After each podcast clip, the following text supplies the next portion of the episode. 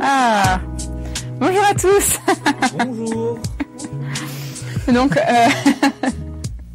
bonjour, bienvenue pour ce troisième épisode de l'émission Candide. Pour cette émission, je suis accompagnée de Amaury et de Diane. Donc Amaury. Alors bonjour, je suis président du coup de l'association qui gère ce live et également vulgarisateur, formateur dans différents domaines et développeur en informatique. En gros, ça fait le tour dans l'idée pour pas prendre 15 ans. Et donc je serais heureux de participer à l'émission avec Thiadriel aujourd'hui. Donc Thiadriel, c'est moi. Et on accueille Diane qui a accepté de venir là. Genre il y a littéralement 10 minutes, elle nous a donné... Invité surprise, si on veut. Je sais même pas si elle nous a officiellement donné son consentement pour être derrière cette table, mais bon. C'est pas très clair. Donc Diane, tu es docteur en chimie et tu as fait une reconversion, maintenant tu es en agriculture. C'est bien ça. Voilà. Donc femme en sciences, mais plus maintenant. Voilà, j'ai voulu faire une blague sur la salopette du coup, mais... Alors là, tu peux carrément, c'est le thème, tu vois. Quoi, mais on a dit qu'on ne ferait pas de blague sur le physique sur cette chaîne. C'est d'ailleurs interdit dans le règlement de la chaîne. Voilà. Donc ne faites pas ça, sinon on vous banne essentiellement. Bah ouais. Vous voulez, hein.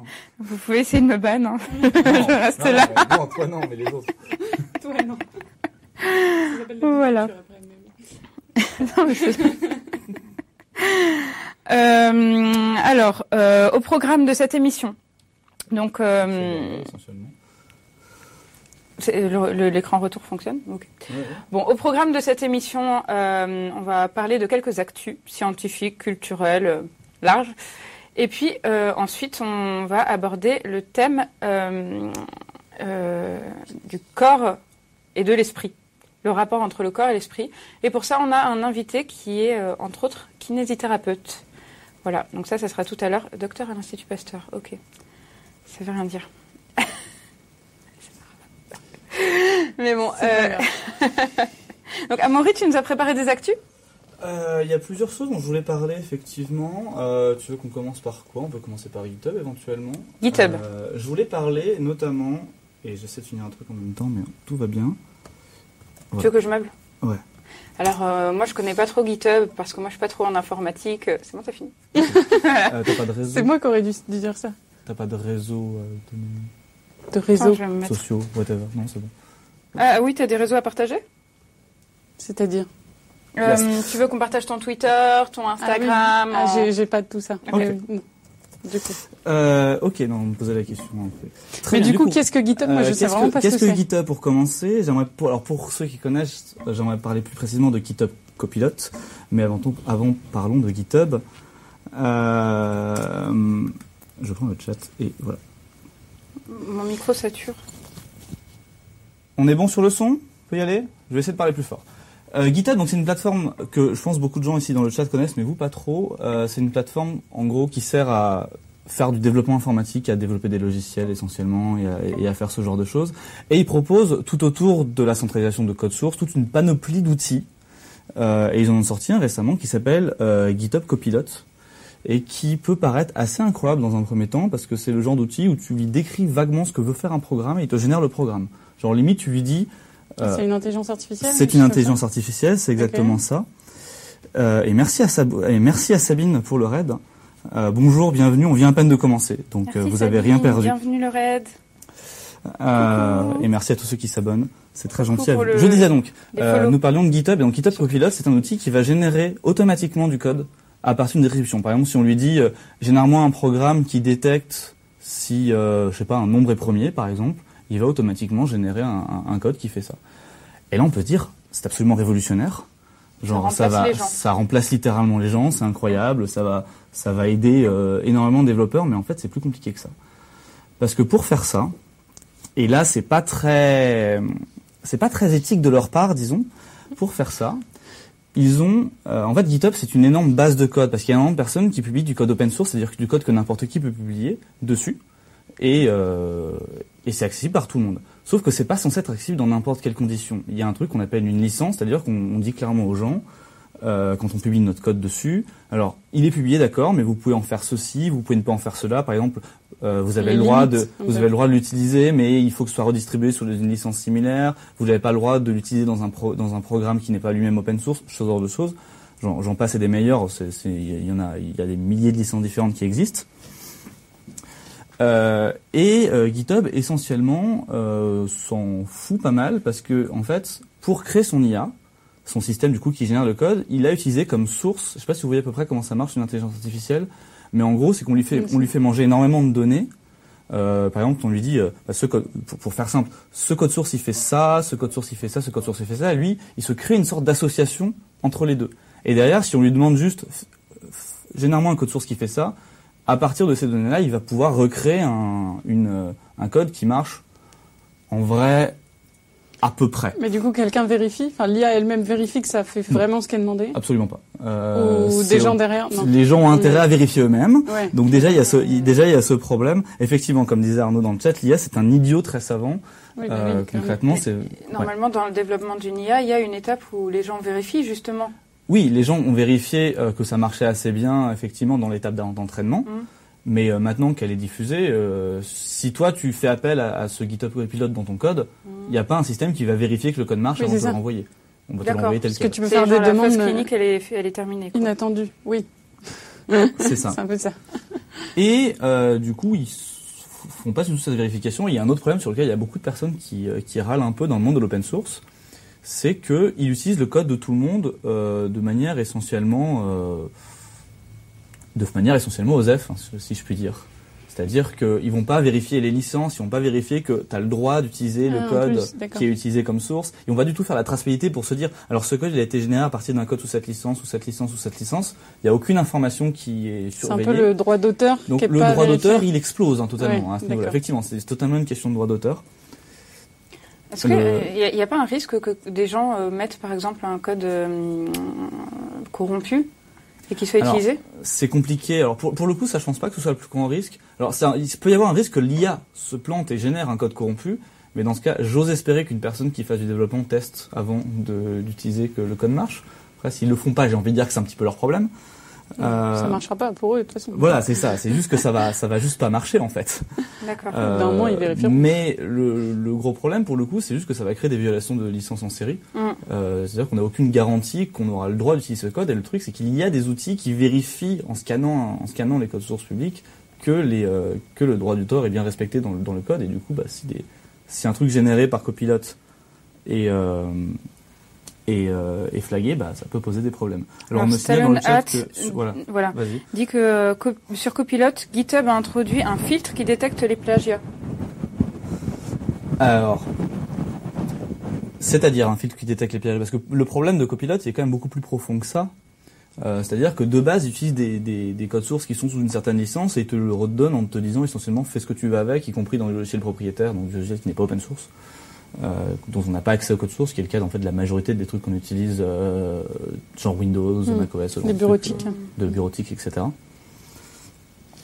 Alors, il semblerait qu'ils travaillent effectivement, ça, je vais venir un peu plus loin, qu'ils travaillent sur des vagues contournements, mais qui restent pas incroyables non plus en termes de qualité, dans le sens que ça veut juste détecter si le code a déjà été utilisé ailleurs, mais ça. En fait, pour moi, on a un problème au-delà de ça, parce qu'on peut considérer que le travail généré par GitHub Copilot, c'est ce qu'on appelle un travail dérivé. C'est-à-dire qu'on est parti de logiciel et on l'a transformé pour faire autre chose, mais dans ces cas-là, les licences et donc le droit d'auteur s'appliquent quand même. De la même façon que si on prend un morceau de musique et qu'on le modifie un petit peu pour le remixer, le resampler ou que sais-je, on peut pas dire « Ah bah j'ai modifié des petits bouts, donc maintenant c'est à moi ». C'est pas... Ça paraît un peu facile. Oui, donc clairement. Et GitHub, c'est qui? C'est quoi? Alors GitHub, c'est Microsoft. À la base, GitHub, c'était GitHub, mais ça a été racheté par Microsoft et c'est Microsoft qui a conçu ce système. Alors j'avoue que je ne sais pas si GitHub avait commencé à travailler dessus avant l'acquisition par Microsoft ou s'ils ont commencé à bosser après, mais dans les faits, c'est Microsoft qui est derrière. Et l'IA, du coup, elle apprend que des codes de GitHub? Elle apprend des codes de GitHub, pas de codes qui sont open source. Oui, qui sont open source. Parce que GitHub permet aussi d'héberger pour les entreprises, typiquement, de manière privée. C'est-à-dire qu'ils ne sont pas publiés. Et dans ce cas, ils n'utilisent pas, ou du moins, ils disent ne pas utiliser, parce que c'est assez dur de vérifier, en vrai, ces systèmes. D'accord. Ces codes-là. Et après, il peut y avoir aussi d'autres problèmes d'un point de vue entreprise, c'est que ce système, concrètement, il t'envoie le code que tu tapes à GitHub pour analyse et pour pouvoir faire de la génération de code quand tu lui demandes. Donc, si tu es une entreprise et que tu as des problématiques de sûreté du code et de confidentialité, etc., ça peut être un petit peu compliqué à gérer. Oui. Mais c'est pas risqué de la part de Microsoft enfin là, par exemple, s'ils violent des licences, ils peuvent se faire attaquer plus facilement que... c'est pas eux qui violent les licences. Eux, ils génèrent un outil qui te donne du code. Après, c'est ta responsabilité. C'est leur outil qui viole... Mais en fait, ils disent clairement dans les conditions que c'est ta responsabilité de vérifier que le code, c'est vraiment écrit noir sur blanc, que c'est ta responsabilité de vérifier que le code n'est pas... oui, c'est sûr, des sécurités. Ils s'en dédouanent totalement. Alors, en toute honnêteté, je ne sais pas à quel point ce truc est valide en droit français, mais apparemment, en droit américain, c'est OK. C'est-à-dire que si tu crées un logiciel qui te permet de hacker des trucs, de voler des films, etc., ça va, toi, ça va. Non, parce que regarde, pour le peer-to-peer, par exemple, ils ont tapé pour The Pirate Bay, ils ont juste développé un outil. On peut se dire, la responsabilité, c'est pas eux, c'est ceux qui téléchargent en peer-to-peer. Et pourtant, ils se sont fait épingler, tu vois. Disclaimer, je suis pas juriste. C'est pas... non, mais désolé. C'est un peu une zone d'ombre du droit. Concrètement, normalement, les gens qui sont responsabilisés, c'est les gens qui consomment et qui devraient pas le faire. Après, il me semble qu'il y a une notion de si tu conçois un logiciel dans le but de violer la loi, alors tu peux pouvoir être condamné, ce qui n'est pas le cas ici. Ça n'a pas été fait dans le but de violer des licences. C'est un peu un side effect. Oui. Mais d'ailleurs, parenthèse, pour le peer-to-peer, j'ai cru comprendre là récemment, je sais plus, j'essaie de me souvenir, c'est sûrement sur un chat Twitch, peut-être ici même, que en fait, quand tu te fais épingler par Adopi, c'est pas parce que tu as téléchargé, mais parce que tu partageais. C'est à cause du partage que tu as fait, et non pas du fait que tu as téléchargé. En fait, quand tu télécharges en peer-to-peer, c'est tous les morceaux que tu as, ils sont partagés avec... C'est décentralisé, ils sont partagés avec d'autres gens. Effectivement. Tu vois. En fait, d'un point de vue droit, tu me dis, si on est trop en termes de temps, tu gères le temps. En termes de droit, en fait... En termes de droit, le truc, c'est qu'on a tout à fait le droit de télécharger un film. Tant que c'est pour notre usage privé et qu'on possède déjà l'œuvre, du coup, ce qu'un système automatique ne peut pas savoir, on a le droit de télécharger un film. Voilà. Normalement, il faut posséder l'œuvre. Ce n'est pas forcément le cas. Mais si tu possèdes l'œuvre, personne ne peut t'empêcher de télécharger un film pour ton usage privé. Et pareil pour des éléments qu'on te concède, par exemple, sur Netflix, tu as tout à fait le droit de télécharger les films de Netflix. Et d'ailleurs, tu le fais concrètement, parce que sinon, ils ne pourraient pas s'afficher sur ton écran. Il n'y a pas de magie. Par contre, ce qui est illégal, c'est de redistribuer. Et c'est exactement sur ça que se base Adopi, qui s'appelle l'ARCOM maintenant, si je ne dis pas de bêtises. C'est qu'en peer-to-peer, tu redistribues du contenu qui est piraté. Et ça, par contre, c'est illégal. Et c'est sur ça qu'ils jouent. Parce qu'en peer-to-peer... tu reçois, mais tu redistribues aux gens qui veulent le même fichier. C'est un système qui marche justement de pair à pair, c'est-à-dire que ça se diffuse progressivement chez tout le monde et tout le monde peut rediffuser chez les gens d'à côté, en gros. Et c'est ça, en fait, qui est légal. Parce que techniquement parlant, juste télécharger des vidéos sur YouTube, par exemple, je sais qu'il y a certains vidéastes à une époque qui disaient « Oui, vous n'avez pas le droit de télécharger mes vidéos localement chez vous pour les lire ». Si, vous avez tout à fait le droit. Tant que vous ne le diffusez pas, vous avez totalement le droit. Après, je pense que de toutes les façons, ça ne sert à rien de l'interdire tant que tu ne peux pas l'empêcher, le contrôler et le surveiller. Oui, c'est fermé. C'était une parenthèse, désolée. Non, mais c'est une parenthèse pas inintéressante en soi. Arnaud nous signale, alors par rapport à GitHub, on revient sur le sujet initial, mais en fait, c'est exactement comme sur les voitures autonomes et faits secondaires, tu peux enfreindre le code de la route. Non, mais il a fait une blague, alors moi je suis pas surveillée. Le code de la source accidentellement. C'est une blague de geek. Le code de la source. Mais en vrai, oui. Mais d'ailleurs, en France, t'as pas le droit d'utiliser une voiture autonome de manière complète. Tu dois toujours garder une main sur le volant. Et c'est ta propre responsabilité qui est engagée si jamais le pilote fraude le code de la route. De la même façon que là, si GitHub Copilot viole une licence, c'est pas la faute de GitHub Copilot, c'est ta faute. D'accord. On voit finalement la comparaison se tient. Oui, toujours l'utilisateur. Okay. C'est pas une blague, c'est mon cerveau qui a eu un court-circuit. Le court-circuit, il marche bien. Parce que on aurait dû une de tes blagues. Franchement, c'était pas mal. Ok. Après, c'est vrai que le droit n'est pas exactement le même en fonction des pays. Donc, il y a peut-être des pays où c'est légal et d'autres où... Alors, mais comme les outils sont internationaux, bah, du coup, c'est compliqué d'appliquer partout. C'est local, pour le coup, parce que les outils sont utilisés localement. Alors, j'avoue que je ne suis pas un expert en droit d'auteur comparé. Je suis désolé.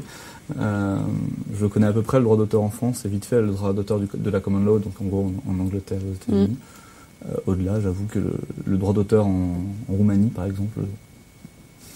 Aucune idée. Bah, la Microsoft, c'est pas les États-Unis. Bah, je pense qu'il y a moyen que ce genre de choses, comment dire, l'Europe passe au-dessus, non?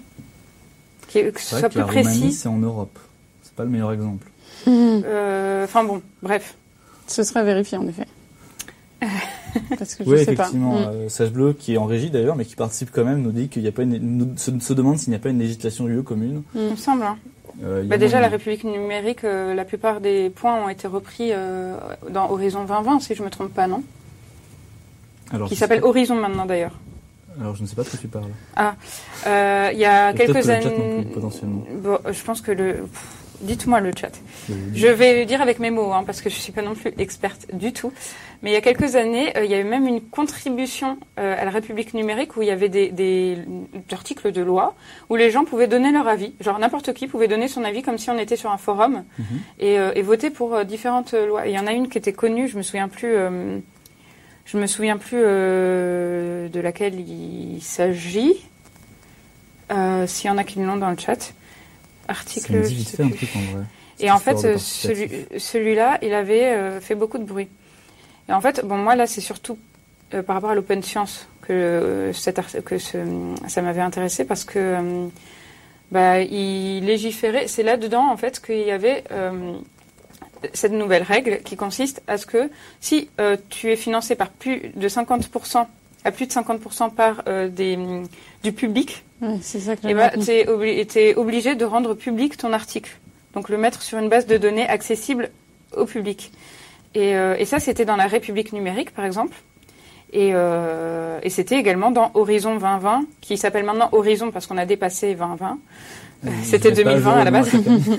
Non, en fait, du coup, c'était peut-être en 2018-2019, tout ça. Hein, parce que ça semblait loin à l'époque. Mais c'est pas aussi un organisme de financement, ça? Pour la recherche, en tout cas? En fait, oui, ils donnent aussi des bourses pour la recherche. Oui. Okay. Ouais. Qui du coup doivent être open source s'ils publient à partir de ces financements. Et maintenant c'est vraiment très open science. Voilà, merci. C'est et du coup c'est hyper poussé tout ça. Maintenant quand tu as une bourse, par exemple la bourse Marie Curie, il me semble que c'est Horizon. Et quand tu l'as, t'as un plan de gestion des données qui est incroyable où genre la moindre de tes données de recherche doit être publique.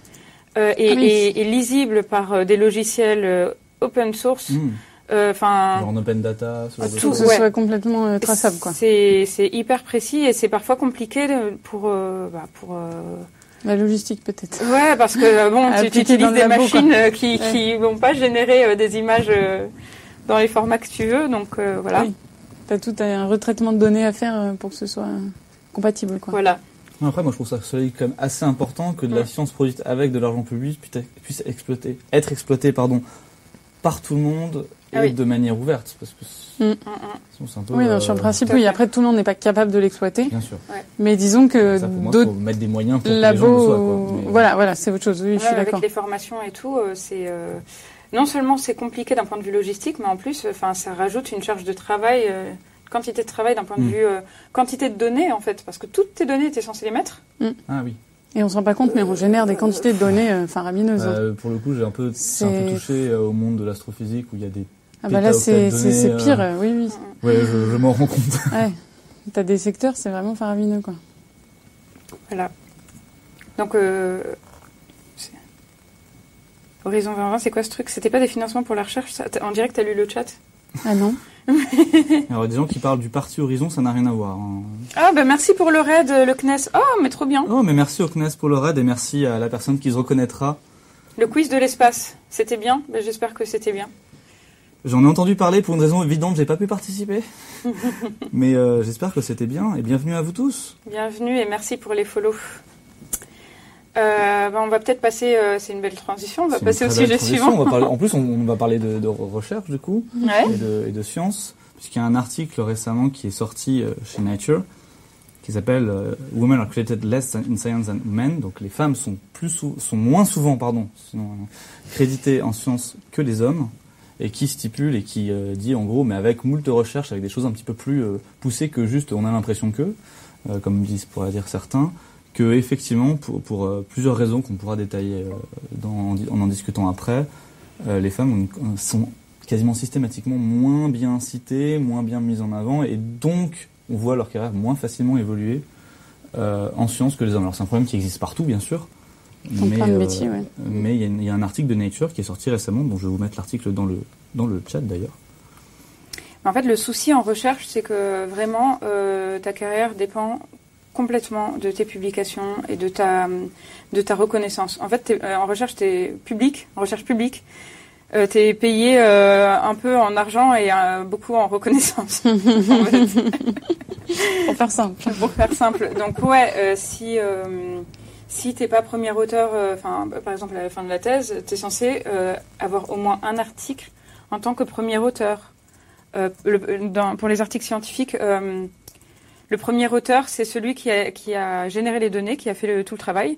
Le dernier, c'est généralement son chef. C'est le senior qui a principal investigator. Donc c'est lui qui a peut-être eu l'idée de la recherche, mais qui a chapeauté le tout. Et au milieu, on a les auteurs par ordre d'apport de ce qu'ils ont fait, quoi. De ce qu'ils ont fait. Donc tout le monde se bat un petit peu pour être premier auteur. Et en fait, dans cette bataille, apparemment, les femmes perdent souvent. Voilà. Disons qu'elles sont, d'après l'article, d'après ce que j'ai compris, elles sont quand même moins, on valorise moins leur travail, ou alors d'autres qui sont souvent des hommes vont s'attribuer leur travail, et donc vont se retrouver à ne pas être premier auteur, être dans la liste, au milieu un peu fondu dans la masse, ou alors ne carrément pas apparaître sur la liste des auteurs, alors qu'elles devraient. Et comme on disait, je pense que l'exemple un peu historique phare qu'on peut citer, c'est la découverte de la structure de l'ADN, qui était en fait fait par, alors je dirais 3. On a Watson, Crick et Franklin, mais il y a peut-être plus de gens. Rosaline Franklin, ouais. Et en fait, elle a vraiment, donc les deux premiers, Watson et Crick, sont des hommes, et donc la découverte a vraiment été attribuée à eux deux. Alors que Rosaline Franklin, qui a travaillé sur les rayons X, je crois, et qui du coup a eu vraiment une expérience importante pour déterminer la structure, a vraiment permis, générer des données clés, quoi. D'ailleurs, je crois que c'est elle qui a généré les premières données. Hein. Peut-être. Même. Je sais pas vraiment chronologiquement, en fait, il y aurait même pas eu sans ça, sans son expérience là avec les X-rays. Ouais. Et c'est même beaucoup plus ancien que ça, en fait, parce que pour m'être un peu renseigné sur le sujet avant l'émission, le premier cas où ça a été recensé, c'est le cas de Trotula de Salernes, qui était une femme qui avait écrit au XIe siècle, donc ça remonte déjà pas mal, hein, un ouvrage qui s'appelle « Le soin des maladies des femmes », c'était pas écrit en français bien sûr, qui était vraiment un ouvrage de référence en gynécologie à l'époque, et dont quasiment toutes les traductions, pendant très longtemps, l'ont attribué à des hommes, de manière totalement gratuite, sans aucune raison, si ce n'est que, mais quand même pas une femme, voyons. Oui, en gynécologie, de manière générale, en médecine, je trouve que c'est aussi ancré, mais... allez, pour être un petit peu dans l'air du temps, par exemple, les droits pour l'IVG. Voilà, t'es dans le topic. Youpi. Pas bien, là, en 2022. Non, mais oui, alors, aux États-Unis, parce qu'en fait, nous, en France, on a eu nos droits après les États-Unis. Et en fait, ils ont eu une strate assez sympa. C'est que les infirmières très résumé, mais en gros les infirmières qui pratiquaient de façon illégale ces opérations et c'était dangereux, ont voulu rendre ça légal. Donc il y en a plusieurs qui se sont qui étaient militantes en fait, et elles ont eu une strate très intelligente. Elles ont engrainé des médecins hommes pour qu'ils soutiennent leur cause. En fait, en leur faisant un petit peu peur pour leur monopole, en fait. Que si jamais les sages-femmes avaient le droit de pratiquer ces opérations, c'est une opération qui aurait pu être faite par les médecins, mais oups, ça leur a filé entre les doigts parce qu'ils n'étaient pas assez au taquet. Donc, pour protéger leur monopole, ils ont défendu le truc. Et comme c'était des hommes, là, on les a écoutés. Là, ça a fonctionné. Et en France, bah, ça a suivi un petit peu le même chemin, mais bon, voilà. Mais de manière générale, en médecine, jusqu'à présent, en fait, un ouvrage écrit par une femme... ça n'a jamais trop été... Voilà. Moins courant, on va dire. Et, heureusement. Alors, il y a autre chose que je voulais... Oui, par rapport à la reconnaissance, pour revenir juste sur la reconnaissance, ouais. Pour vous montrer à quel point en recherche, la place du premier auteur est importante, c'est que quand vous lisez un article scientifique, parfois vous avez des citations, des numéros. Mais parfois vous avez aussi nom de l'auteur and all, nom du premier auteur and all. Donc ça veut dire que même si vous avez si c'est pas... Enfin, ça dépend des fois, mais... Même si vous avez trois personnes en premier auteur ex aequo, souvent on va mettre vraiment que la première, et là c'est par ordre alphabétique en plus, donc c'est nul.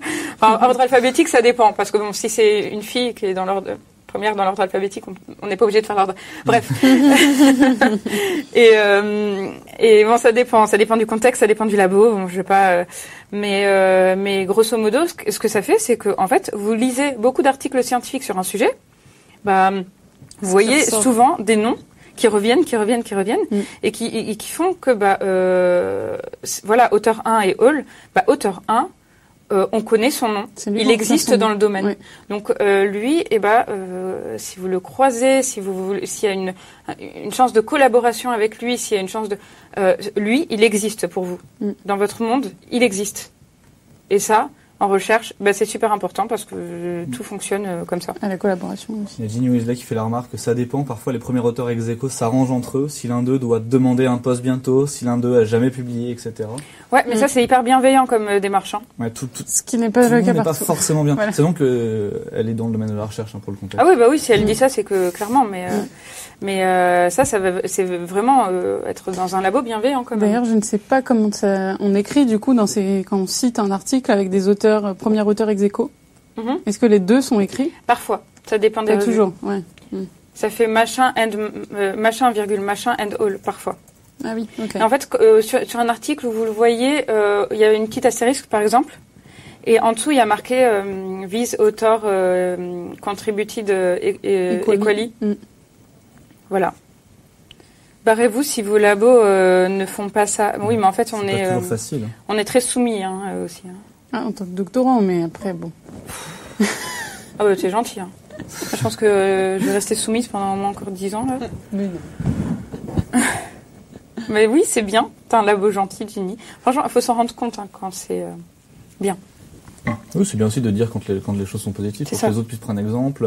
Ça existe. De toute façon, c'est en allant voir ailleurs qu'on se situe si c'est bien ou pas bien, justement. Donc, il faut échanger. Négatif, on va dire. On normalise déjà le négatif. Et en plus, on normalise, effectivement. Et non, il faut voir que dans certains endroits, c'est positif. Mm. Donc, c'est possible que ce soit positif. Que ce soit le cas. Donc, luttons pour que je le sois, finalement. Mm-mm. Oui. Alors, même si les méthodes de lutte, sont pas simples. Pas simples, clairement, voilà.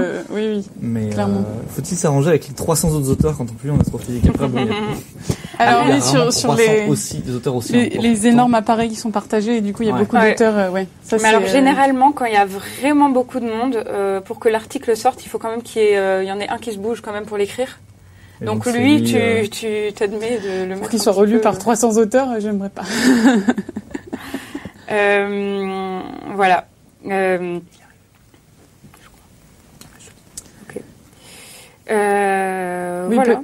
Peut-être pour ajouter dans cette idée justement de reconnaissance qui est parfois compliquée, en fait, ce qu'on peut constater dans plusieurs labos de recherche, c'est que finalement les femmes qui ont réussi à avoir des positions relativement hautes vont être celles qui ont un peu, on va juger des caractères un peu forts, qui en fait ont su en fait s'imposer face à d'autres chercheurs, souvent face à des hommes, pour se faire une place, pour bien qu'on reconnaisse leur travail, etc.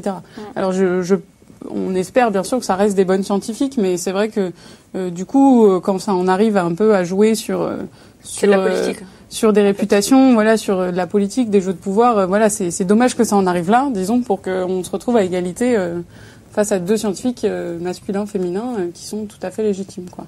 C'est vrai que des grosses chefs en recherche, mais qui sont un peu flegmatiques.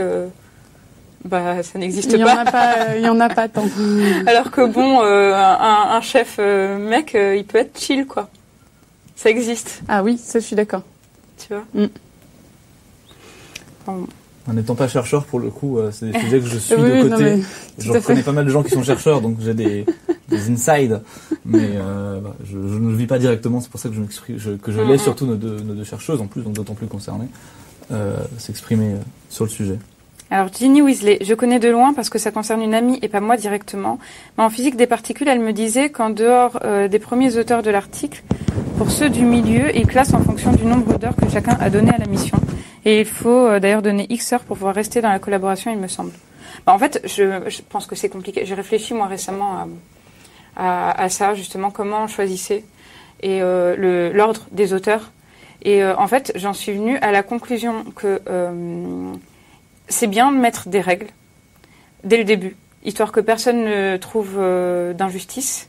Mais on ne peut pas non plus tout régler à l'avance parce qu'on ne sait pas ce que va donner la recherche, en fait. On ne sait pas ce que va donner le projet, on ne sait pas... donc, quel enjeu il y aura. Fixer des règles comme ça, quand on sait qu'il y a 15 milliards de collaborateurs, je pense que c'est peut-être plus sain. Mm. Ah oui, avant même de commencer les collaborations, en fait. Établir des sortes de règles de collaboration. Et même en interne des labos, quand il y a des nouvelles personnes arrivantes, c'est un peu... Oui, je pense que c'est très sain. Mais c'est pas fait partout. D'accord. J'avais demandé si c'était fait dans ton labo. Non, moi, c'était pas fait, clairement. Oui, bon, dans le mien non plus, mais... voilà. Est-ce que tu as un autre sujet à aborder ? Bah, éventuellement... Ah oui, c'est vrai, toi, tu nous as parlé d'un truc tout à l'heure. La puque. Non. Non, là, je troll un petit peu. Ah, tu fais exprès, là. Non, mais tu peux juste nous définir un petit peu, parce qu'en vrai, moi, je connais pas. Hein.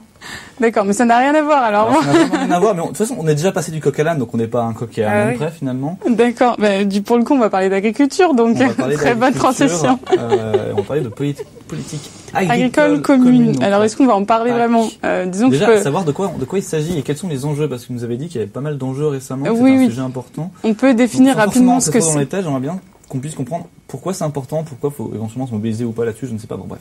Ok, très bien. Donc oui, la PAC, pas la PUC, et la politique agricole commune, donc c'est à l'échelle européenne. Commune parce que voilà européenne et en fait donc c'est un peu tous les gros financements et aides agricoles qui arrivent par l'Europe à tous les pays européens, entre autres la France c'est un gros enjeu parce que c'est un pays très agricole et donc il y a un peu disons que l'agriculture, c'est un peu particulier parce que c'est un domaine qui est quand même relativement subventionné comparé à d'autres domaines. Quoique, bon, comparé à la recherche, on va peut-être pas en parler, mais bon, comparé à d'autres domaines compétitifs, on va dire. Et la PAC est un gros financement de tous les agriculteurs, de tous les secteurs en amont, en aval, et puis de tous les transformateurs, les revendeurs, etc. Donc il y a beaucoup d'argent en jeu et aussi parce que l'agriculture ça nous nourrit tous, c'est un fait un peu con, mais sans agriculture, sans champ, etc. On va pas vivre tout simplement. Et donc en ce moment avec le réchauffement climatique, la dégradation des sols, etc. Les changements sont vraiment nécessaires dans les pratiques agricoles et donc ces pratiques agricoles vont beaucoup être aidées par les changements dans la politique agricole commune qui du coup les alimente financièrement. Et donc, là, il y a plusieurs enjeux déjà depuis un moment, mais entre autres, il y a, si je me trompe pas, il y a deux piliers dans la politique agricole commune. Il y en a un gros qui est plutôt dédié aux aides à la surface, c'est-à-dire que ça va dépendre de la quantité de terre que l'on a, et l'autre plus sur les pratiques que l'on a. Donc, comment on fait l'agriculture. Donc sur les pratiques, je pense que les gros enjeux, c'est comment faire l'agriculture de manière plus durable, moins dépendante du pétrole sur tout ce qui est les intrants, enfin les produits qu'on ajoute en plus sur les champs. Et puis sur les aides principales surfaciques, en fait, ce qu'il faudrait, c'est les définir différemment. C'est-à-dire qu'on les définit de manière surfacique, c'est-à-dire à la quantité de terre que l'on a, mais on peut avoir énormément de terre et faire l'agriculture complètement dépendante du pétrole, donc avec beaucoup d'intrants. Et du coup, c'est pas viable dans le temps. C'est pas viable sur continuer à nourrir le monde entre guillemets. C'est intrant le mot que tu dis ? Oui, c'est intrant. C'est qu'est-ce qu'on ajoute en plus, qu'est-ce qu'on entre ? Ah, c'est entrant ? Non, intrant. Intrant. Oui, on dit intrant. D'accord. Alors pourquoi on dit intrant D'accord, non, non, mais il n'y a pas de souci. C'était juste. Okay. Je l'ai dit trop vite, c'était pas clair. Le vocabulaire est très non, mais c'est sûr. Oui, c'est les intrants, c'est les pesticides qu'on va mettre, les herbicides, les engrais. J'ai compris sa blague. Donc oui, c'est des intrants. Et du coup, souvent, c'est des intrants de synthèse, donc issus du pétrole, ou pour ce qui est des engrais, ça va être issu de mines, de carrières qui sont un peu partout dans le monde et qui peuvent aussi, pour l'instant c'est pas trop le cas, mais qui peuvent aussi être des ressources limitées sur la planète, quoi. Mmh.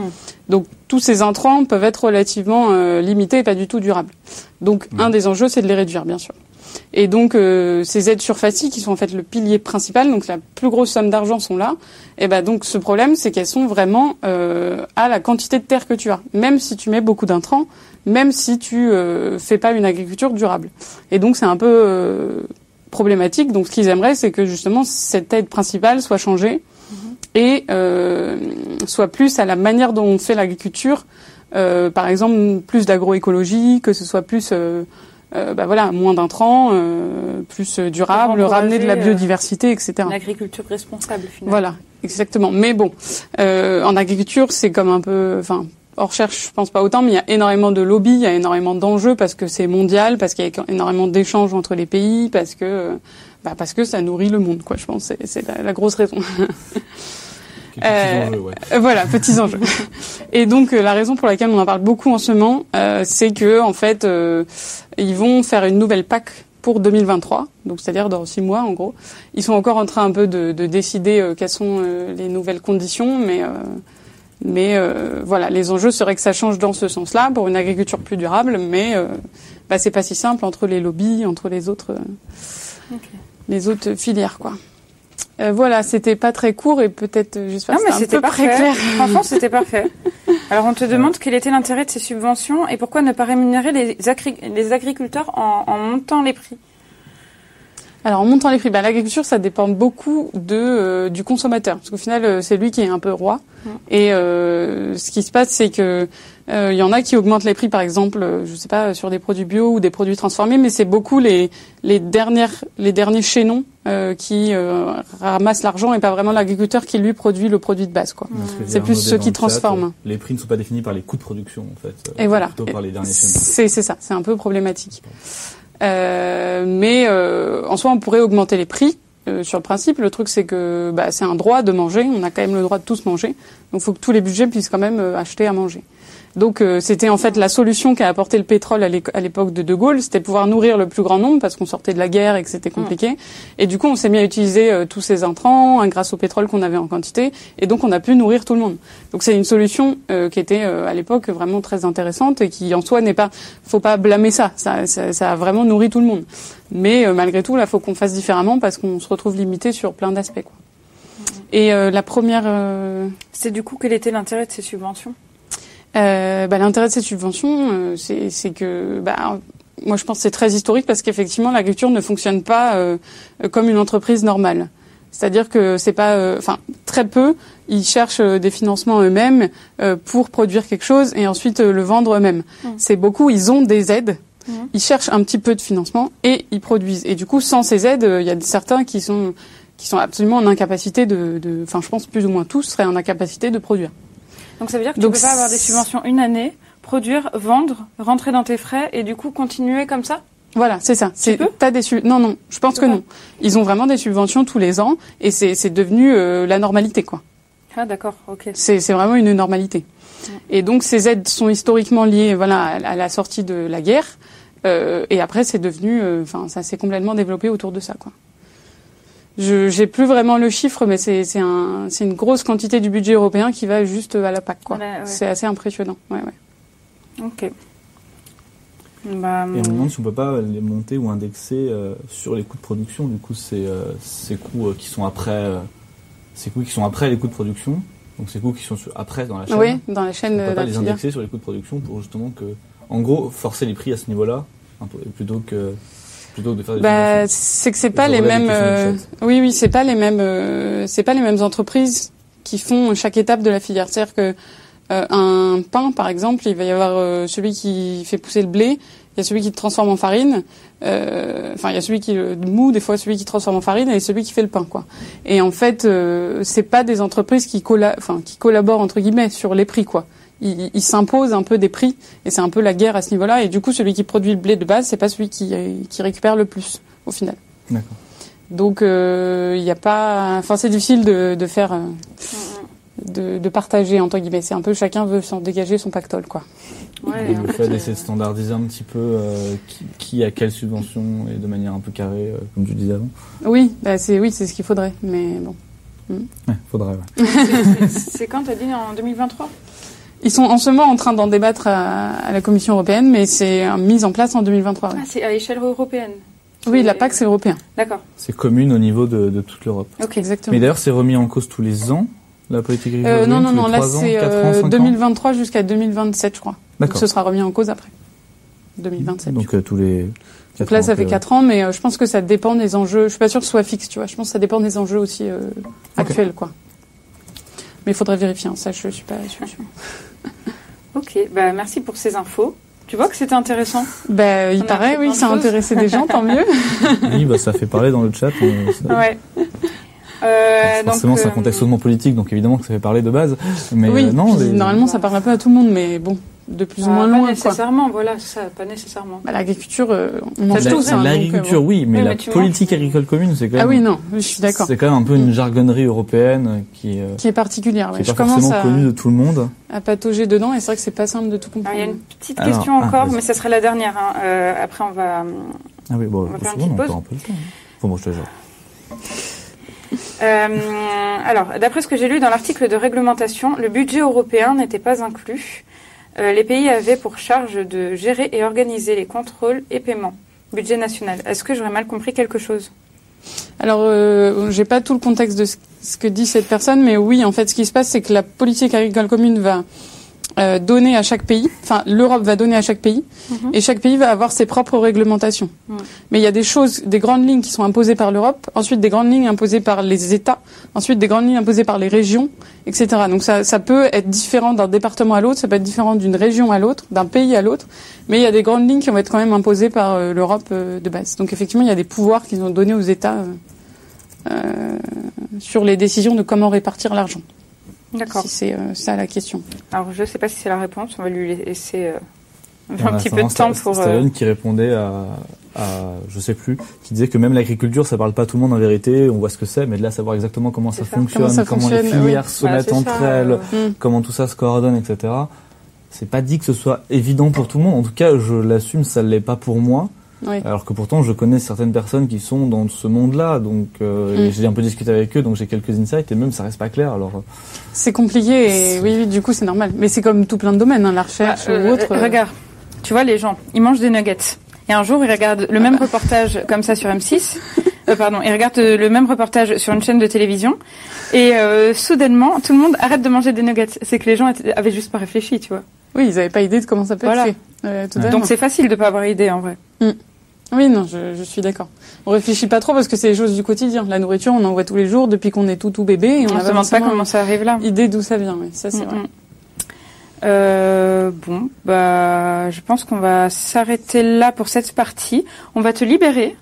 Parce que tu es venue comme ça. En fait, elle est actuellement sous chaîne hein, parce qu'elle voulait pas venir à la base. Elle voulait voir les caméras et tout. Et elle est venue pour un test et on l'a coincée. C'est toi qui l'as triqué, surtout. Oui. J'ai eu un tout petit peu de libre arbitre. Notre invité surprise. C'était un plaisir. Mais c'était une surprise pour nous, en fait. C'est ça qui est pas mal. En tout cas, c'était un plaisir. Merci beaucoup de m'avoir accueilli, en tout cas. Et bonne reste d'émission. Merci. Avec plaisir. Donc, nous, on va faire une brève pause. On va faire une petite pause et après ça, on va accueillir notre invité qui est Erwann, j'ai oublié son nom de famille. Oui, ça sert à rien de me le souffler. Hein. Bref, on va voir notre invité. Erwann Bisson, du coup, qui est kinésithérapeute et on discutera avec lui du lien entre corps et esprit, ce genre de choses. Et on revient donc dans 5 petites minutes.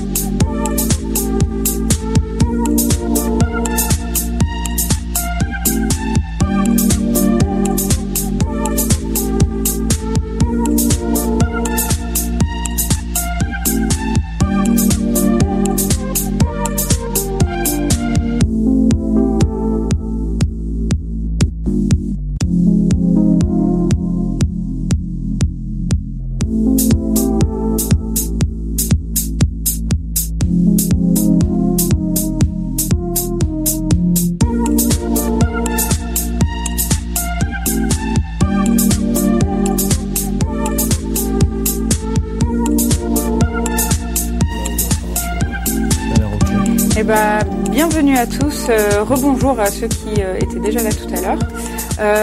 Alors, on accueille pour cette deuxième partie de l'émission Erwann Bisson. Bisson, tout à fait. Ouais, parce que tout à l'heure j'ai galéré avec le nom de famille. Il a tout entendu. Alors, tu te présentes comme un éternel optimiste qui veut changer le monde. Ouais, voilà. Mais tu es aussi kinésithérapeute. Je suis aussi kiné, mais c'est vrai que je me... Ouais, dans la discussion qu'on a eue, je me définissais plus par cet aspect-là, l'aspect optimiste et curieux, qui fait que je me suis renseigné sur un peu plein de trucs, plus que par l'aspect kiné, quoi. Ouais. Donc voilà, c'est la phrase que j'ai choisie pour introduire vraiment, pour introduire, quoi. Et pourquoi t'as voulu être kiné, par curiosité? Je vais répondre au pourquoi. Je vais commencer par le comment. C'était dans un cabinet, le cabinet d'un médecin ostéopathe. Qui du coup m'avait fait une manipulation pour un truc, et juste l'ambiance que j'avais trouvée dans le cabinet, sa bonté, ses questions, sa perspicacité, son écoute, ça m'avait juste... Enfin, c'était le cadre idéal pour moi. Je me suis dit, c'est incroyable, on aide des gens, ils viennent chez nous, on leur prodigue des soins, c'est super. Et pourquoi? Bah, c'est un peu pour ça, en plus du fait que j'ai toujours aimé le lien social, le lien avec les gens, le soin... Voilà, toutes ces choses-là. Le comment a nourri un peu le pourquoi, quoi. Est-ce que tu peux expliquer la différence entre ostéopathe et kiné, peut-être même avec ergothérapeute, enfin, je sais pas. Tous ces termes un petit peu flous, finalement, pour des gens pourraient confondre, alors qu'en vrai, il y a des grosses différences, mine de rien. Ouais. Le kinésithérapeute, c'est un rééducateur qui fait donc de la rééducation. Ça veut dire que, classiquement, le corps a une fonction, par exemple un poumon qui est, on va dire, physiologique, ou un bras qui est physiologique, donc un poumon qui respire bien et un bras qui bouge bien. Dans le cas d'une BPCO, c'est une maladie qui est très répandue, mais que bronchopneumopathie chronique obstructive, c'est malheureusement plus précisé. C'est une atteinte du poumon qui est assez répandue dans la population générale, qui est, je crois, entre la 6 et la 8e cause de mortalité la plus répandue dans le monde, et qui risque de passer 4e d'après l'OMS en 2030 ou 35. Ah oui, donc pas rien. En fait, jamais entendu parler. C'est pas connu, mais beaucoup de fumeurs... je crois que 100% des BPCO sont fumeurs. Donc c'est quand même assez... Est-ce que c'est un autre nom dans le vocabulaire courant ou... Non, vu que c'est une bronchopneumopathie, c'est une grosse bronchite, quoi. Alors bronchopneumopathie chronique, donc chronique parce que c'est sur le long terme, et obstructive parce que les alvéoles sont bouchées. Obstruées. Est-ce que c'est lié à ces fameuses choses où on voit des photos de poumons de fumeurs qui sont tout noirs, dont les alvéoles sont bouchées, ce genre de choses? On parle de ça ou pas du tout? Ça, c'est plus en général le poumon d'un fumeur qu'on montre, mais bon, une des conséquences derrière, ça peut être ça. Okay. Voilà. Ça peut être la BPCO. Voilà. D'accord. Donc, le poumon fonctionne moins bien, on va le rééduquer par des exercices, par tout un tas d'instruments, enfin voilà, par une rééducation qu'on va mettre en place plusieurs fois par semaine. Mm-hmm. Et lorsque le bras, qui n'est plus physiologique, mais qui se fracture par exemple, ne fonctionne plus correctement, on va le rééduquer avec des exercices, des principes, une immobilisation, etc. Plusieurs fois par semaine. Alors, donc, tu dis plusieurs fois physiologique. Alors, juste pour définir, c'est vrai que en médecine, quand on dit physiologique, c'est qu'il fonctionne bien. On va dire, alors il doit y avoir un autre mot, je pense, mais voilà, qui fonctionne normalement. Donc, quand les deux, voilà, là, j'ai pris juste un exemple pulmonaire et un exemple orthopédique, j'allais dire un autre mot, mais voilà, deux organes qui fonctionnent bien, on va dire organes. Le poumon et le bras. Dès qu'il y a une perte de capacité, on cherche à rééduquer, à rendre la fonction, la capacité, le mouvement, voilà. On cherche à rendre quelque chose qui a été perdu. Alors comment pardon. Et souvent ça se fait donc classiquement plusieurs fois par semaine sur une période plus ou moins étendue. Et voilà. Et ce que je viens de dire là, ça va poser la différence par exemple avec un ostéopathe ou avec d'autres professions éventuellement. Mais du coup, qu'est-ce que tu allais dire? Comment tu fais pour rééduquer un organe interne? Par des techniques respiratoires, externes, internes, alors nous on n'a pas le droit, mais par exemple une aspiration. Par exemple, un patient qui est très encombré et qui peut pas tousser suffisamment, on va lui mettre par exemple pas une sonde, mais enfin on va aspirer à l'aide d'un. Voilà, c'est les médecins qui font ça. Les médecins, je crois, les infirmières aussi. Vous n'avez pas le droit parce que vous n'avez pas un statut de médecin. Vous avez quoi comme statut? Non, c'est parce que il y a juste une autre raison. Non, à ma connaissance, c'est juste parce qu'on a, enfin notre exercice est régi par Le code de déontologie, entre autres, puis tout un tas d'autres textes, et juste, en fait, on n'a pas le droit, mais en soi, je pense que, bon, sur le terrain, on est parfois amené à le faire, parce qu'il n'y a pas toujours une infirmière qui peut le faire, mais on n'a juste pas le droit. En fait, c'est intrusif, et c'est considéré comme un geste infirmier, au même titre que le vaccin, avant que les pharmaciens aient le droit de vacciner. Donc quelques petites contraintes de nécessité. Voilà, et en fait, bah, typiquement, avant que les pharmaciens n'aient le droit de vacciner, en race campagne, quand ton médecin il est super proche et que, enfin super loin, et que tu dois faire un aller-retour entre le pharmacien qui est à 15 bornes, le médecin qui est à 200 bornes, enfin bon, hein, bah, tu demandais à ton pharmacien de te vacciner, il le faisait, donc c'est faisable, mais c'est juste légalement non, on n'a pas le droit, c'est des gestes infirmiers. Mmh. Ok, j'ai une question de Stallone. Je vais entamer directement, je cite, « Tu parles d'ostéopathie. Dans mon esprit, c'est une discipline qui ne sait pas démontrer ses effets, autant dit une pseudo-science. » Eh ben, on y arrivait. Donc la kiné, c'est rééducation, grosso modo, sur une plage de temps plus ou moins longue, à différencier de l'ostéopathe. L'ostéopathe, c'est un thérapeute manuel pur. C'est-à-dire que à l'aide de ses mains, un ostéopathe n'a pas le droit de prescrire des exercices, par exemple. Mais c'est bon, voilà. Il n'a pas le droit de prescrire des exercices, c'est purement, ouais. Un ostéopathe, du coup, il a une formation en médecine? Non, pas du tout, non, c'est un diplôme à part. Ouais, c'est un diplôme à part. Il n'a pas de formation en médecine, un ostéopathe. Le kinésithérapeute, ergothérapeute, psychomotricien, psychomotricienne, infirmier, là, comme ça, je dois en oublier, c'est sûr. On est des paramédicaux. Les ostéopathes ne sont pas des paramédicaux, ne sont pas des, c'est pas une profession du milieu paramédical. Quand ils n'ont pas une formation en tant que, enfin, ce sont pas des professionnels de santé, quoi. Et donc ce sont des thérapeutes manuels purs. Et classiquement, un ostéopathe, on vient le voir souvent pour une douleur. Et il a entre 1 et 3 séances à peu près pour régler ça, on va dire. Et effectivement, l'ostéopathie, bah, en ce moment, est dans le viseur de je sais pas qui d'ailleurs, de pas mal d'autres professions qui cherchent à se crédibiliser, peut-être les chiropracteurs ou pas, mais l'ostéopathie a une base empirique pure. Mais c'est pas aussi dans le viseur alors c'est une vraie question pour le coup, hein, j'affirme rien du tout, mais c'est pas aussi dans le viseur de choses comme l'ordre des médecins ou ce genre de choses, alors, d'entités un peu plus scientifiques, disons. Alors c'est vrai que j'ai un document de l'ordre des kinés, par exemple, qui répertorie les l'ordre des kinés.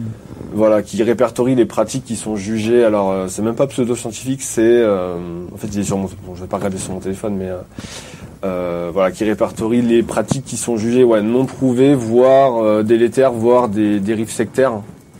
Et je pense pas que l'ostéopathie apparaisse dedans, c'est plus des pratiques du style je sais pas, fasciathérapie, kinésiologie, etc. Mais c'est vrai que jusqu'à ce que l'ostéopathie arrive à prouver que effectivement on arrive à bouger les os du crâne avec les mains, d'ici à ce que l'ostéopathie arrive à prouver que on arrive à correctement sentir un organe, le bouger, avoir un effet sur le court long terme, bon bah oui, effectivement un peu tous les projecteurs sont braqués sur l'ostéo, sachant qu'on est à l'ère de la preuve scientifique. Quand même. Du coup la kinésithérapie n'a pas ce problème, a priori. La kinésithérapie, c'est quelque chose qui est beaucoup plus fiable, voilà, scientifiquement, qui a beaucoup de bases. Il y a beaucoup de choses qui sont pas prouvées, parce que de toute façon il y a tellement de choses à prouver. Mais oui, il y a quand même beaucoup de choses qui le sont, avec des niveaux de preuves variables. Mais en tout cas, clairement, la kinésithérapie, elle s'est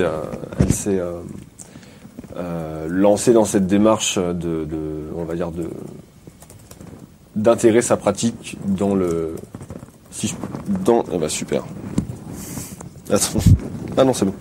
d'intégrer sa pratique dans la pratique par l'épreuve, quoi. D'accord. Voilà. J'ai cru que mon micro était tombé. C'est une profession paramédicale. Alors, tu en as cité plusieurs. Donc, du coup, reconnue. Oui. Voilà. Avec un diplôme d'État et avec... Voilà. Comme ça, il y a les bases. Ah, mais c'est important.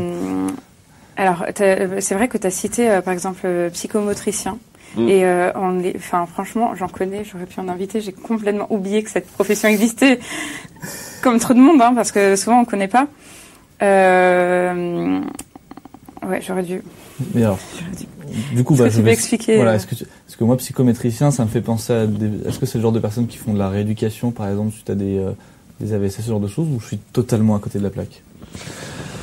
Ils font de la rééducation. Les psychomotriciens sont rééducateurs. Normalement, je dis pas de bêtises là-dessus. Mais alors, je connais mal la profession. Je sais que ils ont un travail. Autant les kinés font du travail moteur, c'est-à-dire que dans le cas d'une atteinte nerveuse ou nerveuses, neuromusculaires, etc. On peut faire de la rééducation et par certains exercices, étirements, techniques, on peut rééduquer de la sorte. Les psychomotriciens, il me semble, connaissent mieux l'aspect, l'aspect moteur du cerveau. Ouais, cognitif. Mieux comment fonctionne, voilà, tout ce qui est cognitif, tout ce qui est peut-être... Alors comment le cerveau pilote les muscles, ce genre de choses. Alors, entre guillemets, je vais risquer une métaphore, mais le kiné est plus... Alors, il est à l'interface entre le muscle et le cerveau, il est plus du côté musculaire, je pense. Mm. Le psychomotricien va plus être du côté du cerveau. Je pense qu'ils ont une meilleure connaissance que nous de tous les... tous les schémas moteurs, toutes ces choses-là. Il y a également, je pense qu'ils ont justement, et ça aurait été pertinent avec le thème de ce soir en plus, c'est qu'ils ont ils ont vraiment une intégration corps-esprit qui est, je pense, qui est pas mal poussée. Après, là, on est encore en pré-saison, on se réserve le droit de reprendre ce sujet dans la vraie saison avec d'autres invités ou de manière complémentaire, etc. Alors, je vais en rester à ça parce que ça, je connais pas. Les psychomotes. Ouais, j'en connais pas mal des psychomotes et c'est marrant, elles travaillent toutes avec des enfants d'ailleurs. Et en fait, du coup, c'est beaucoup à base de jeux. Donc des jeux qui les aident à bouger et à réfléchir et en gros à faire le lien entre les deux. Voilà. Mais c'est peut-être parce qu'elle bosse beaucoup avec des enfants et je pense que c'est parce que les enfants ont plus besoin de C'est des choses qui ne marcheraient pas avec des adultes ou c'est juste qu'on a moins l'habitude de faire des adultes parce qu'il n'y a pas de raison. Je pense que c'est parce que les enfants sont, comment dire, plus malléables d'un point de vue cognitif. Ce genre d'affection, c'est un peu comme quand tu t'envoies un enfant de parents bilingues chez l'orthophoniste parce que tu paniques parce que tu sais pas, il sait pas différencier les langues et tu sais pas s'il arrivera à parler ou pas correctement. Tu vois. Sauf que là, ça doit être pour des choses un petit peu plus fondées entre guillemets. D'accord. Mais du coup, c'est plus pour les enfants, mais je pense que ça existe pour les adultes aussi. Oui, ça existe dans des aussi. Cas. Ouais.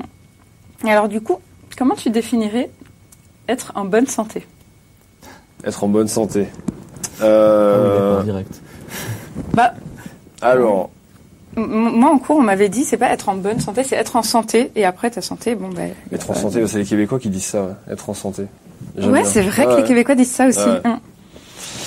Être en bonne santé, je m'étais fait la réflexion, je me suis dit que cette question allait arriver, et ce que je pense, c'est que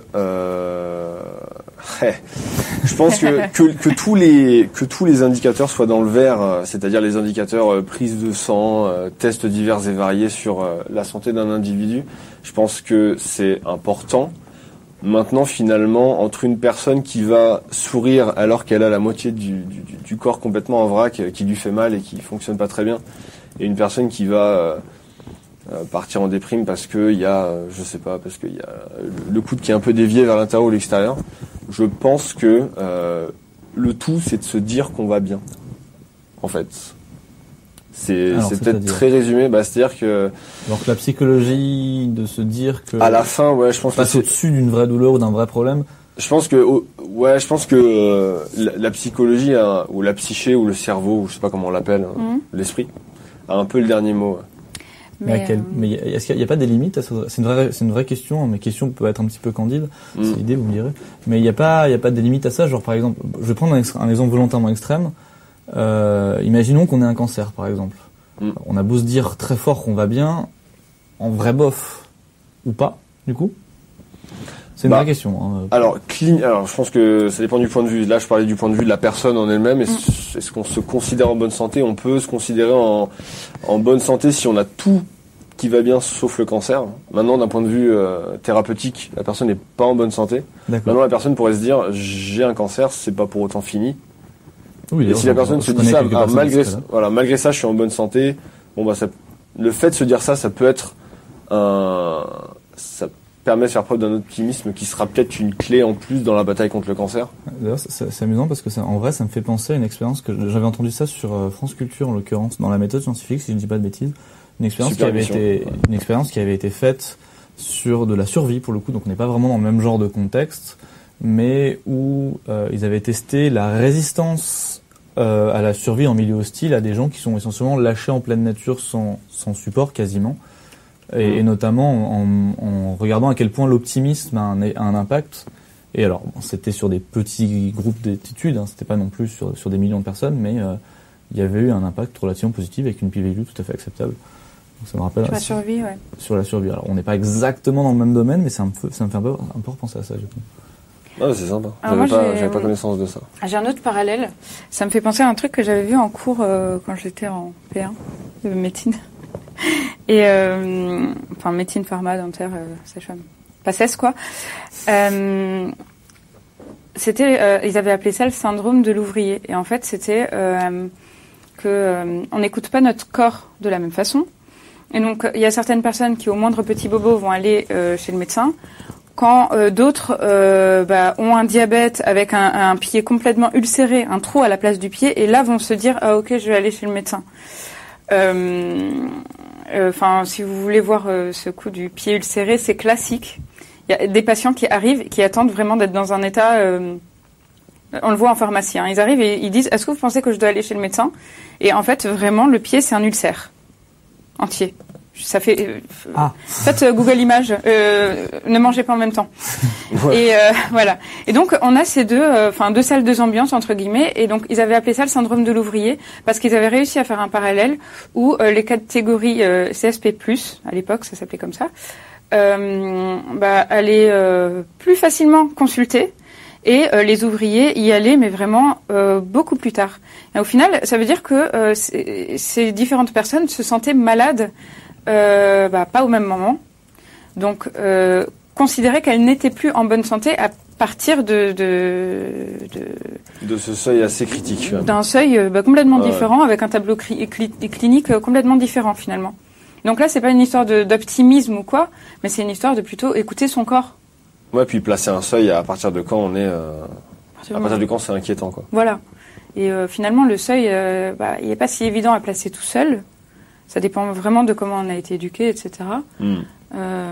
Toi, dans ta pratique, qu'est-ce que tu constates au niveau du rapport que les gens ont à leur corps ? En vrai, ce qui est, je sais pas, peut-être enrichissant... Je ne sais pas quel mot employer, mais c'est qu'il y a il y a des rapports qui sont complètement différents au corps, à la situation.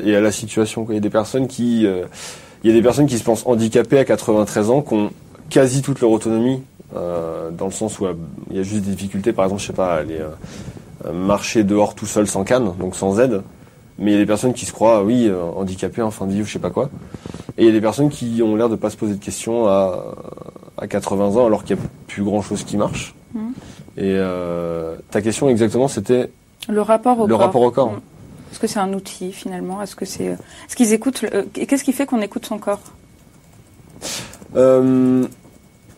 C'est dur, hein. Moi, je pose des questions, j'ai même pas. De toute façon, c'est quelque chose de multifactoriel, ça c'est sûr. Et je pense que c'est plein de choses. C'est les injonctions de la société, le fameux on vit dans une société qui, la société.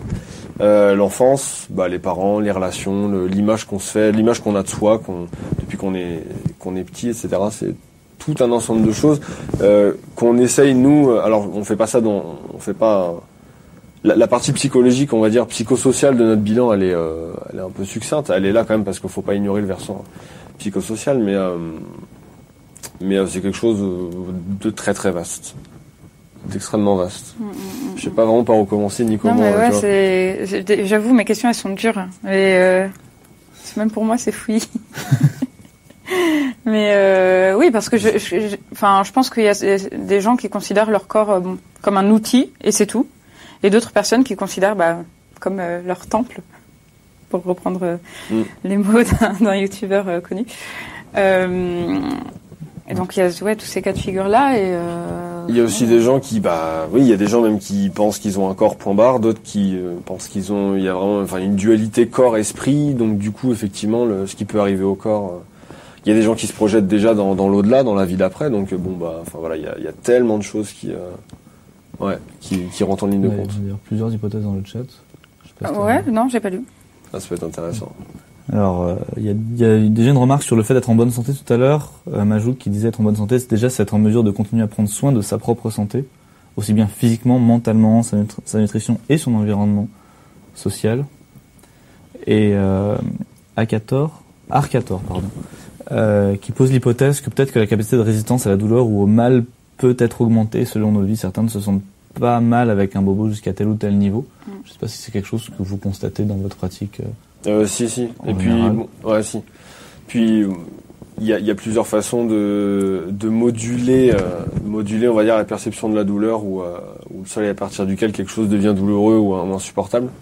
La dernière chose que j'avais en tête, c'est... J'ai pas envie de dire de bêtises. Mais je crois que c'est ça. Je crois qu'il y a des études qui ont été menées dans le cadre de la méditation pleine conscience et sur donc des débutants et des pratiquants confirmés avec plus de 10 000 heures. Enfin voilà, des pratiquants confirmés. Et je crois que bon, bah déjà l'attention était beaucoup plus focalisée chez des pratiquants de méditation en pleine conscience, avec attention focalisée, mais je crois que également la douleur était perçue à un seuil plus bas. Je crois que sur un EVA, donc une échelle qui va de 0 à 10, je crois qu'un pratiquant qui pouvait percevoir une douleur, je sais pas, une piqûre qu'on lui infligeait à 8, l'expert pouvait l'évaluer à 6, il me semble. D'accord. Maximum, pas 5 ou 4, hein, mais il y avait 1 ou 2 points de différence. Alors je pense que ça peut se trouver sur le net, mais il y avait des études là-dessus. Oui. Et donc, 2 points de différence, c'est signifiant. Je me rends pas compte de l'échelle. Je pense qu'à ce niveau-là, oui. D'accord. Ouais, c'est-à-dire que 8 on est à la limite du bas. Est-ce qu'on est à la limite du supportable? 10, c'est la pire douleur imaginable. 8, ah oui, c'est sur la fameuse échelle entre 0 et 10. Ouais. Ok. Voilà. Alors après, c'est subjectif, etc. Il y a une petite définition de l'échelle au début de l'étude, mais on passe de très difficilement supportable à intense, mais supportable. La limite du supportable, elle est passée à 7, je crois, subjectivement, très souvent. D'accord. Donc on passe de « ça fait extrêmement mal et j'aimerais bien que ça arrête » à 6. Bon, je sens que c'est là, clairement, ça fait mal, mais ça va. Mais j'arrive à tenir. Ouais, voilà. Je gère. Et puis, de toute façon, la douleur, alors comment dire, j'ai fait qu'une petite formation aux neurosciences de la douleur. Il y a énormément de choses à apprendre, mais la douleur, c'est pareil, c'est encore une fois multifactoriel. C'est la somme de toutes les afférences que reçoit le cerveau. Et grosso modo, c'est le cerveau qui dit « est-ce que je déclenche la douleur ou pas ?» Donc là encore, une myriade de choses que je maîtrise pas qui rentrent en ligne de compte, et jusqu'au psychosocial, jusqu'au conditionnement sociaux, etc. Enfin, c'est encore une fois incroyablement compliqué, quoi. Il y a des douleurs complètement neuropathiques aussi, où en fait, il y a rien sur le corps. Il y a sûrement quelque chose qui se passe. Souvent, ça peut être psychologique. Et en fait, ça se traite avec des hypnotiques, en fait, des substances psychoactives. Et ça se traite et la douleur disparaît. Mais c'est une douleur qui n'a pas de fondement physique, quoi.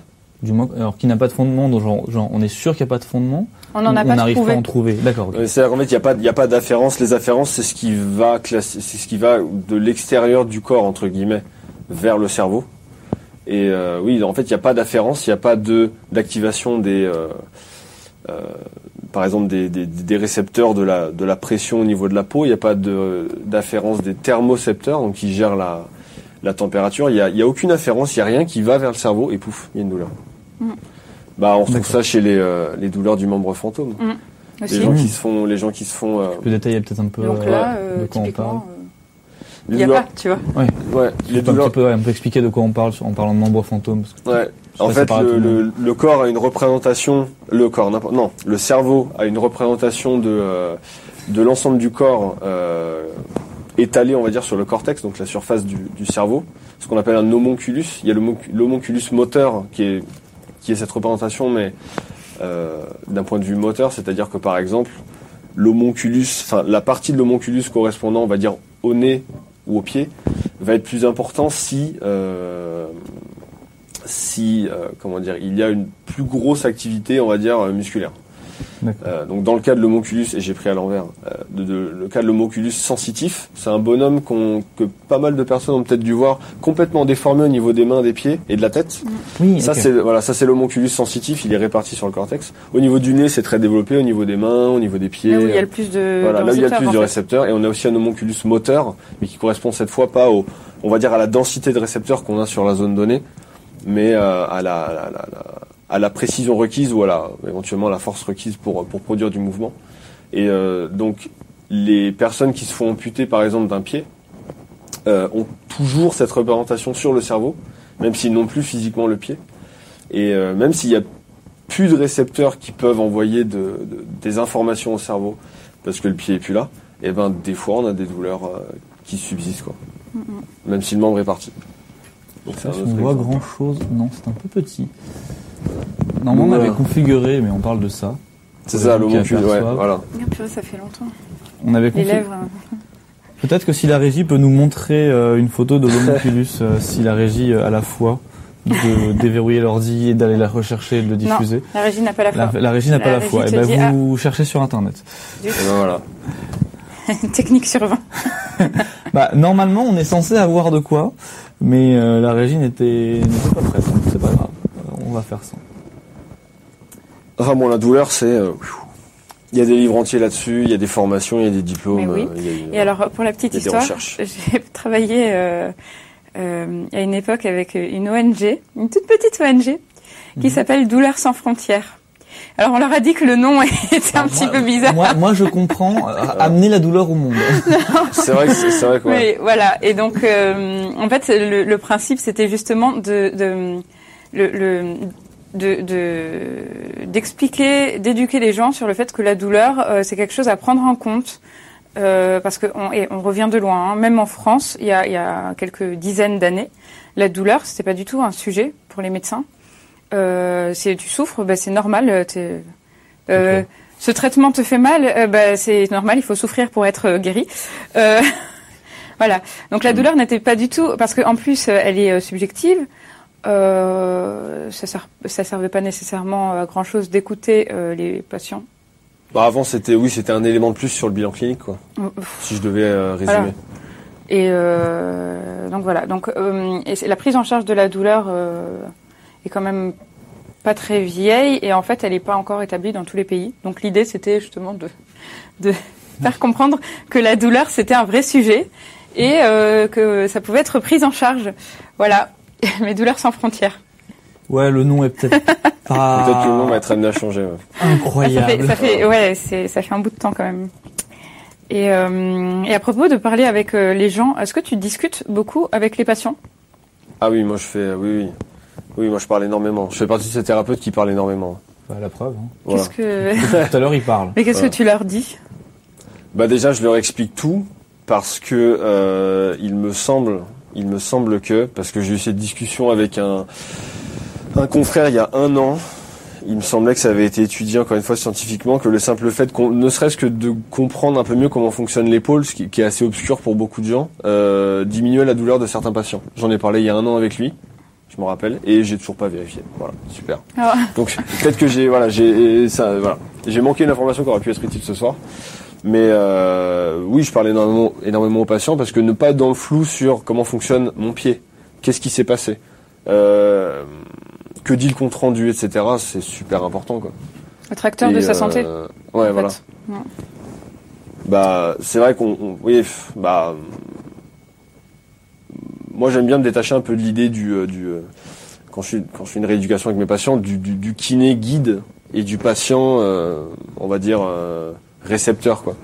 De plus en plus, si ce n'est pas déjà complètement répandu, on peut vraiment parler de co-rééducation quoi. Il y a deux acteurs. Alors il y en a un certes qui a plus le savoir ou qui a une formation derrière qui permet d'expliquer aux patients ce qui fonctionne, ne fonctionne plus ou ce qui fonctionnera mieux après la rééducation. Mais c'est vraiment très important de parler aux patients, de faire de l'éducation thérapeutique. Voilà. Donc moi je parle énormément. Et est-ce que les patients racontent leurs problèmes ? Est-ce que ça part un petit peu d'un psycho de temps en temps ? Ouais, c'est d'ailleurs la limite qui est assez ténue, qu'il faut pas franchir parce faut bien rester à notre rôle quand même de kiné ou d'infirmière, etc. Mais ouais, ça part très souvent en psycho. Je pense que c'est important d'en parler parce que de toute façon ne serait-ce que ce soit pour un patient en cabinet qui a 30, 40 ans au moins ou plus, ou une personne âgée seule chez elle, c'est quand même libérateur de parler quoi. Et de savoir que, alors nous en tant que thérapeute, savoir qu'on a tissé un lien de confiance où le patient comprend qu'on est vraiment professionnel de santé, ça reste entre nous, on peut tout entendre, etc. Et entre guillemets, on doit tout entendre. parce que ça rentre dans la prise en charge, c'est important. Et je pense que c'est libérateur pour le patient de savoir que voilà, ce lien est établi et fonctionne et entre guillemets pas intime mais secret, on va dire. Mmh. Et je pense que ça peut, enfin voilà, ça doit aider pour l'état général du patient, la bonne santé. Est-ce que ça aide à manipuler le patient ?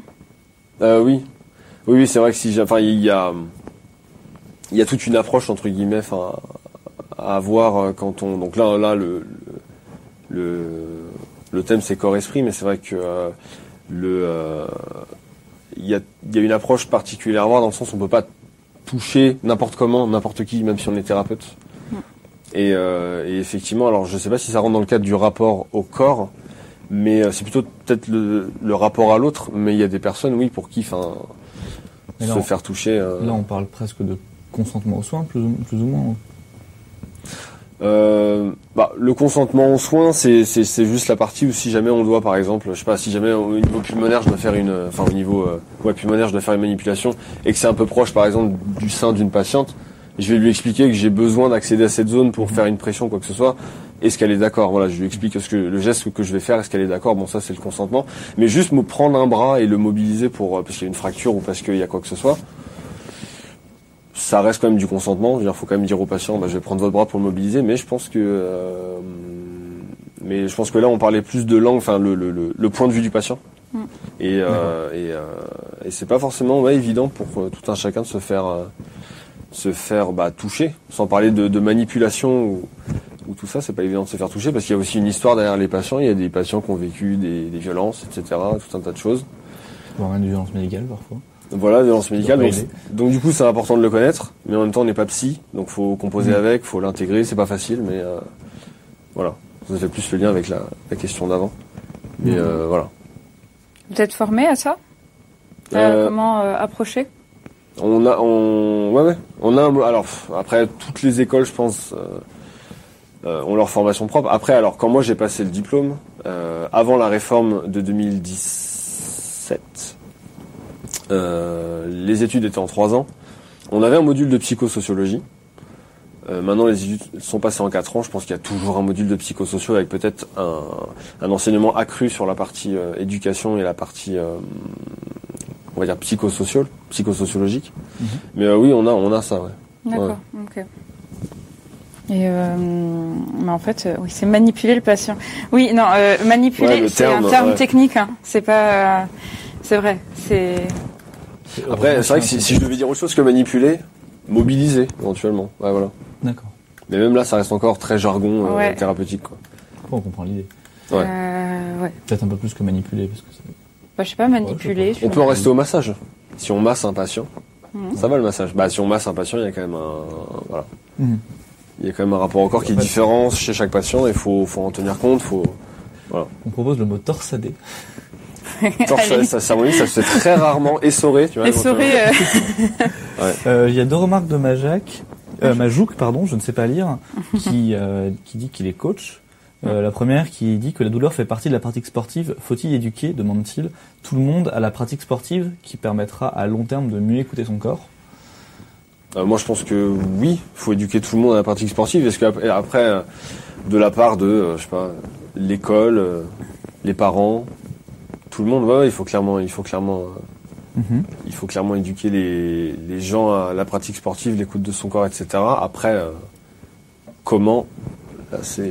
Et il pose une autre question qui a l'air un petit peu intéressée, si je ne m'abuse. Je cite, j'ai vu que la pratique d'une activité physique et sportive est bénéfique pour les personnes plus âgées. Pourquoi les services de santé ne font pas appel à des coachs pour les accompagner auprès de leurs patients ?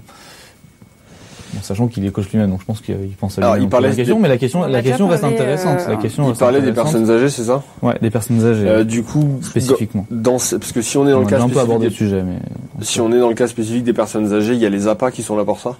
Enfin, qui sont là pour ça. APA, c'est pas que eux ou quoi, mais c'est une. APA. Alors, c'est activité adaptée. En fait, j'ai jamais compris parce qu'on dit APA, on dit voilà, il y a l'APA qui est passé. C'est activité adaptée pour personnes âgées. Ah mais il y a plein de P et de plein de A en fait. Je crois qu'il en avait déjà parlé une fois sur un live. Donc voilà. Et en fait c'est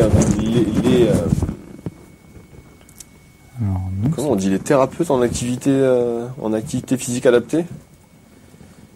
Ah non, voilà, c'est juste ça, pas activité physique adaptée. Pendant un moment, j'ai eu un. Je parle tellement d'appât sans penser à ce qu'il y a derrière. En fait, activité physique adaptée et les appâts, donc les praticiens ou les thérapeutes passent au SPC, enfin ont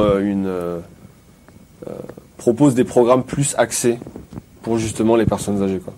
Après, pourquoi est-ce qu'ils appellent pas plus des coachs, notamment pour les activités de groupe, j'imagine, pour les rééducations de groupe dans les établissements qui accueillent des personnes âgées. Je pense que ça doit être avant tout législatif, il doit y avoir quelque chose comme ça. Je ne sais pas si seules les professions de santé sont autorisées à intervenir dans les établissements de santé, mais probablement peut-être quelque chose comme ça. Il y a un truc comme ça, il me semble. Hein. Je pense que c'est ça avant tout. D'accord.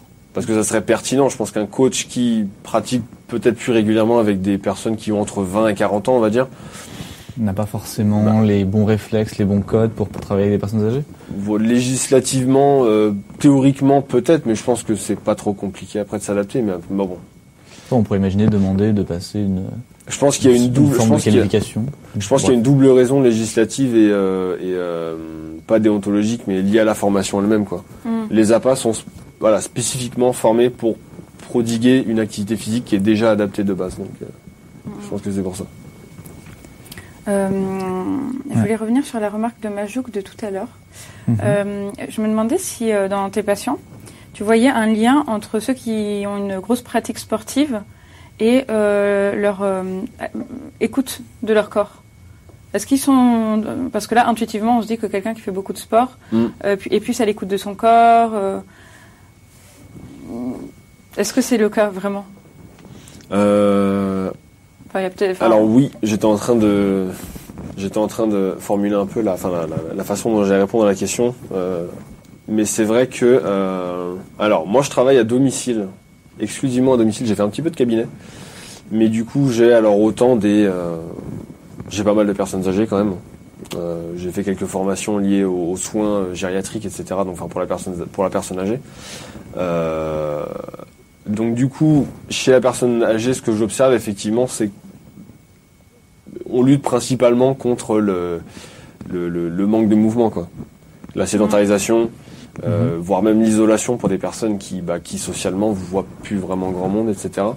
Et du coup. J'aurais tendance à dire que oui, de toute façon, quand on fait du sport, on est à l'écoute de son corps, ne serait-ce que de façon primaire, parce que on a tous des sensations différentes, courbatures, gênes, brûlures, étirements, douleurs, et que déjà ça nous fait un petit peu nous poser la question de pourquoi, parce que j'ai trop forcé, parce que j'ai trop fait ci, parce que je me suis pas écouté, etc. Et aussi parce que la pratique physique, à mon avis, stimule une forme d'écoute de soi, ne serait-ce que par l'activité elle-même. Et donc, chez les personnes âgées ou des personnes plus sédentaires, même si elles sont pas âgées, il y a peut-être une perte de rapport à soi ou d'écoute de soi par le manque d'activité. Donc, je pense que oui, l'activité physique en elle-même stimule l'écoute de soi. Et voilà, inversement, c'est ce que j'observe chez énormément de patients. Non, j'allais parler de quelque chose, mais qui n'a pas un lien. Non, en fait, j'étais en train de penser à quelque chose. J'allais le dire, mais je pense que c'est hors contexte. C'est que il y a une baisse du contrôle moteur chez les lombalgiques chroniques. Je crois que c'est juste chronique. D'accord. Ça veut dire que le fait d'avoir une lombalgie chronique, en soi, on a beau être actif, on a beau ne pas être sédentaire, etc. La lombalgie en elle-même induit une perte de contrôle moteur. Le contrôle moteur, c'est grosso modo, je vais résumer ça par, je vais le résumer en deux temps. C'est la prise de conscience. Quelle est la position de mon dos, on va dire, de mon bas du dos en ce moment? Quelle angulation, quelle forme, creux, rond, plat? Et surtout la capacité à mobiliser ce dos. On se redresse tous. C'est le moment où toute l'audience se redresse. Là. Le dos droit. Il y a des mots, dos droit, posture, lombalgie, dès qu'on les prononce, oui, donc vous disiez. Les gens, ils sont très... Est-ce que vous êtes redressé dans le chat? Bien sûr, j'espère bien. Et donc, si, en soi, ça fait un lien. J'étais là à dire que ça faisait pas forcément un lien. Donc, la lombalgie induit une modification du contrôle moteur au niveau du bas du dos. Alors, mais la lombalgie, tu peux définir la lombalgie? Je vais la définir. Mais du coup, l'activité physique est thunes et les exercices sont des outils qui permettent de rendre aussi le contrôle moteur. Et de toute façon, en kiné, on fait énormément d'exercices, normalement, parce que l'activité physique est bénéfique pour le mouvement, pour la douleur et pour tout un tas de choses. Et du coup, lombalgie. La lombalgie, c'est une douleur au niveau de la zone lombaire, donc le bas du dos. Voilà. Et quand elle est chronique, c'est parce qu'elle est là depuis plus de 6 mois, je crois que c'est 6 mois. Okay. Et qu'elle s'étale dans le temps. Voilà. Pardon. On se redresse dans le chat. Ouais. Ok. Bah merci Artragis pour apparemment on a un joli setup.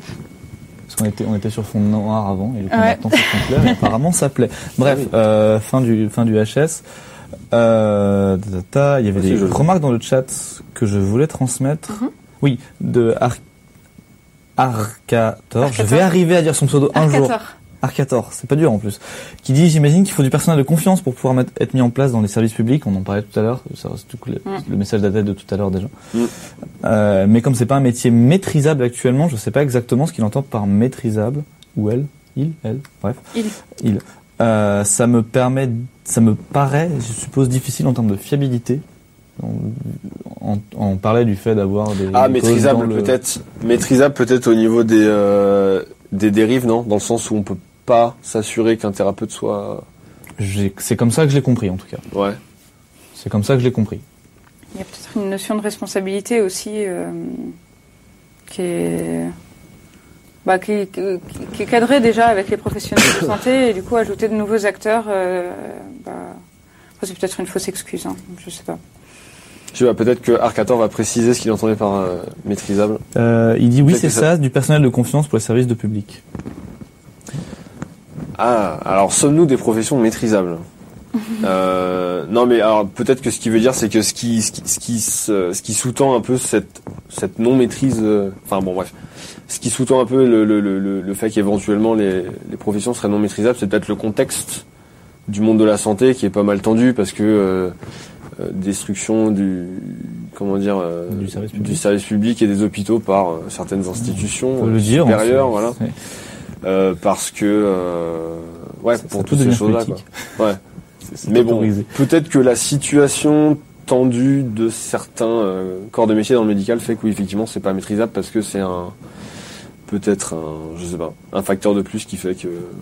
Tu penses que ce serait lié du coup au fait qu'il y ait des problématiques de budget, de reconnaissance par des entités supérieures, c'est peut-être pas de bonne manière de le dire, mais par les gouvernements ou autres, qui ferait qu'il n'y aurait pas assez de moyens pour le rendre maîtrisable. Je suis pas sûr de voir le lien, pour le coup, entre les deux. Non, moi, je pensais que c'était juste un facteur qui faisait que... Ce qui fait que... Toujours pour prendre la question d'Arcator, mais ce qui fait qu'à un moment donné, un thérapeute perd le contrôle et qui donc il est non maîtrisable, et ce qui ferait peut-être que plusieurs thérapeutes perdraient le contrôle et seraient donc non maîtrisables, c'est multifactoriel. Et je pense que un des facteurs, c'est quand même les conditions de travail, la rémunération, la reconnaissance, etc. C'est un facteur qui fait qu'on peut décider un jour de familièrement péter un câble ou pas, quoi. Je comprends bien. Arcator qui précise son... Qui précise, je veux dire, je cite, n'importe qui peut se prétendre coach sportif, par exemple, pour donner l'exemple le plus simple à comprendre. Ah, pour ça, d'accord. Alors, pour le cas des professions médicales, c'est maîtrisé. Parce que dans ton cas, je peux pas dire bonjour, je suis kiné. Genre, j'aurais pas le droit. Par exemple. Ça, alors oui, d'accord. Ok, là, je comprends mieux le. Toutes les professions DE, donc diplôme d'État, donc paramédical et évidemment médical, hein, n'est pas médecin qui veut, sont réglementées. Par contre, alors il est vrai que jusqu'en 2006, je crois, ou 2012, je crois qu'au niveau des ostéos, n'importe qui pouvait mettre grosso modo une plaque ostéo, en fait. D'ailleurs, c'est pratique. Nous avons une vague de nouveaux coachs sportifs dans le chat. Il y a aussi, alors oui, alors là, donc du coup, on sort du médical, mais oui, il y a plein de professions où effectivement, je peux être youtubeur et coach sportif dans la semaine, quoi. Enfin, je peux être youtubeur, je fais quelques vidéos de sport parce que je suis un pratiquant de muscu ou je sais pas quoi, puis hop, je deviens coach sportif. C'est peut-être ça dont tu parles, quoi. Est-ce que ce serait tu penses à des gens en disant ça, ou tu donnes l'exemple de manière... Je donne l'exemple de manière générale. J'ai failli balancer des noms. Oui, j'ai pensé à des noms. Ah, je balance pas de noms. J'oserais pas. Mais... il me semble que la loi de 2012, c'est elle qui... Est-ce que elle a donné le statut de professionnel de santé au kiné? Parce que pour les pharmaciens, c'est le cas. On est professionnel de santé depuis 97. Hein, ok, nous c'est 2012. Bon, voilà. Ah, seulement. C'est récent. Bon, c'est déjà pas mal, ok. Oui, c'est déjà pas mal, mais je m'attendais. Enfin, d'ailleurs, je vais corriger ce que j'ai dit. J'ai dit 97. 97, c'est la date à laquelle le diplôme que moi j'ai passé avait, enfin, la date à laquelle le programme du diplôme que moi j'ai passé, donc avant la réforme de 2017, si je dis pas de bêtises, voilà, c'est la date à laquelle le programme a été défini. La profession de kiné, elle existe depuis avant 97, mais bon, je crois que depuis tout temps, on est des professions de santé, quoi. Voilà. Okay. Alors que les formations, du coup, c'est beaucoup plus. Bah, en même temps, quand tu regardes l'histoire, enfin, je sais pas, c'est quoi l'historique des kinés? Il y a des gens qui sont devenus kinés et qui ont fait une spécialité là-dessus, tu sais. Bah, c'est surtout après la Seconde Guerre mondiale, parce qu'il y avait, il y avait un besoin accru de personnel soignant pour les gens donc, qui sortaient de la guerre. Et puis donc, je crois que la kiné, alors je sais jamais si c'est 47 ou 49, mais le masseur kinésithérapeute existe depuis voilà fin des années 40. Et au début, on faisait de la gymnastique médicale. Voilà, au début, on avait un aspect très physique. Coach, voilà, le terme n'existait pas, mais voilà, il y avait cette idée de gymnastique médicale. Donc il y avait beaucoup d'exercices, etc. Puis au fil des ans, diverses spécialités se sont greffées à ce que pouvaient faire les kinésithérapeutes. Et puis voilà, pour faire un très rapide. Voilà. Alors que bon, pharmacien, tu vois que l'historique c'était les apothicaires, Ouais. Tu vois. Non, mais c'est un peu évolué aujourd'hui. Oui, c'est une profession qui est beaucoup plus. Oui, heureusement. Oui. Aujourd'hui, un pharmacien ou une pharmacienne, c'est une vraie professionnelle de santé qui connaît son sujet, qui a fait de longues études. Tu peux pas t'improviser pharmacien. Ah bah non, clairement pas. Mais dans les années, dans les années 40, tu pouvais aller voir ton pharmacien avec de l'eau de ton puits et lui demander si elle était potable. Et il faisait les tests dessus et puis il te disait oui, c'est bon, elle est potable. Tu vois. Donc il y avait plein de petites fonctions comme ça, des petites missions du pharmacien. Après, Arnaud dans le chat me fait la remarque qu'en vrai, certains pharmaciens font bien de l'argent et des trucs d'apothicaire, tout ce qui est parapharmacie aujourd'hui encore. Oui, mais bon, en fait, alors on va pas rentrer dans ce débat, mais c'est difficile. C'est difficile de tenir une pharmacie. Sans parapharmacie. Ouais, c'est ça. Ça existe, hein, des pharmacies qui tiennent que sur les ordonnances, mais il faut vraiment que la population autour soit vraiment mal en point pour que ça fonctionne. Tu vois. C'est pas une bonne chose du coup. Voilà. Est-ce que j'aurais une question qui peut être un peu polémique, qui du coup ça s'adapte à toi, mais est-ce que c'est aussi vrai pour l'homéopathie ? Ah, l'homéopathie. Bah, c'est-à-dire c'est aussi vrai. Genre le fait que des pharmacies en vendent essentiellement pour survivre. Ah, il y a beaucoup de pharmaciens qui sont contre l'homéo. Hein. Ouais, mais il y a beaucoup de pharmaciens qui en vendent. Ah bah, tu les vends parce que t'es obligé, entre guillemets, quand t'as des ordonnances, si t'as pas le médicament, tu le commandes, hein, dans tous les cas, pour... tu vois ? Oui, mais je pense aux pharmacies, en fait, il y a écrit homéopathie en énorme sur la façade. Ouais, je sais pas. Dans mon entourage, dans ma ville, c'est extrêmement courant. Donc, peut-être parce qu'il y a un marché, ouais. Je sais pas, après, ça dépend de tes ordonnances. Et en fait, vraiment le cas où le pharmacien va refuser de donner un médicament, généralement, c'est parce que la molécule convient pas, il y a une interaction. Donc, ce qui se passe, c'est que tu appelles le médecin qui a prescrit, tu appelles le prescripteur et tu lui demandes, bah, vous avez prescrit ça, le dosage, il est un petit peu élevé, mais vous savez qu'il prend ça aussi en même temps, parce que parfois les médecins communiquent pas entre eux. Ah oui. Donc du coup, mais toi tu sais, donc t'es en mode, mais vous savez qu'il prend ça en même temps ? Oui, bah oui. Du coup, vous voulez que je le retire et parce que c'est toi qui es responsable en fait. Ah donc t'es un peu en tant que pharmacien, pharmacienne, le chef d'orchestre des prescriptions des gens du coup. T'es pas chef d'orchestre, t'es juste le responsable. Le responsable qui va surveiller un petit peu qu'il y a pas de. Généralement, parfois tu te fais engueuler par le médecin au bout du fil qui dit j'ai pas le temps, laissez-moi tranquille. Et qui va du coup le pharmacien va un peu surveiller que ce qui est donné par tel ou tel médecin, in fine, ça va pas trop clasher, que c'est. Il est obligé parce qu'il est responsable. S'il y a un problème, normalement, c'est lui qui prend. D'accord. Ah, c'est pas le médecin, ok. Le médecin prend peut-être un petit peu, mais c'est surtout le pharmacien qui prend parce qu'il n'aurait pas dû délivrer, du coup. Donc, d'accord. Bon, l'homéopathie, c'est assez inoffensif, donc c'est pas un cheval de bataille très important. Franchement, moi, si je devais me plaindre, ce serait plutôt pour le Fervex, tu vois. Alors, Fervex. C'est pas de quoi on parle. Qu'est-ce que le Fervex ? C'est un médicament que tu peux acheter comme ça. Quand tu as un rhume, tu peux l'acheter comme ça, tu n'as pas besoin de prescription. Mais il vaut mieux éviter d'en prendre quand tu es hyper tendu parce que ça peut donner des complications graves. D'accord, mais c'est en vente libre comme ça. Mais c'est en vente libre. Donc oui, ça, ce genre de choses-là, bon, tu vois. D'accord. Alors, si vous voulez vous battre pour l'homéopathie, allez-y. Hein. Moi, en fait, je me posais la question surtout de s'il y avait une notion de viabilité économique derrière. Moi, je voulais pas. Non. Ça a été déremboursé. Moi, ça me suffit. Bah, oui, ouais. Ça a été déremboursé. Je vois dans le chat, c'est remboursé. Non, ça a été déremboursé. Il y a quelques années, oui. On demande si c'est le médoc avec de l'adrénaline de synthèse dedans dont tu parles, ou c'est autre chose. Non, okay. C'est juste un... Bon, on est en train de changer de sujet, là. C'est juste un... C'est grave, j'ai envie de dire. L'homéopathie, corps-esprit, ça marche. Alors, si l'esprit y croit... Bah, voilà, le placebo, corps-esprit, en général, du coup. Voilà. Revenons vers l'homéopathie, plutôt. En fait, juste pour répondre sur cette molécule, c'est un constricteur. Donc, qui vasoconstrit, enfin, qui réduit la taille des vaisseaux au niveau nasal, et donc ça évite qu'il y ait trop de mucus. D'accord. Donc, c'est super efficace. Le problème, c'est que ça fait une vasoconstriction de manière générale, et si t'es hyper tendu, c'est pas une bonne idée. Donc, ça rajoute de la tension, quoi. Voilà. C'est logique. Mais ça.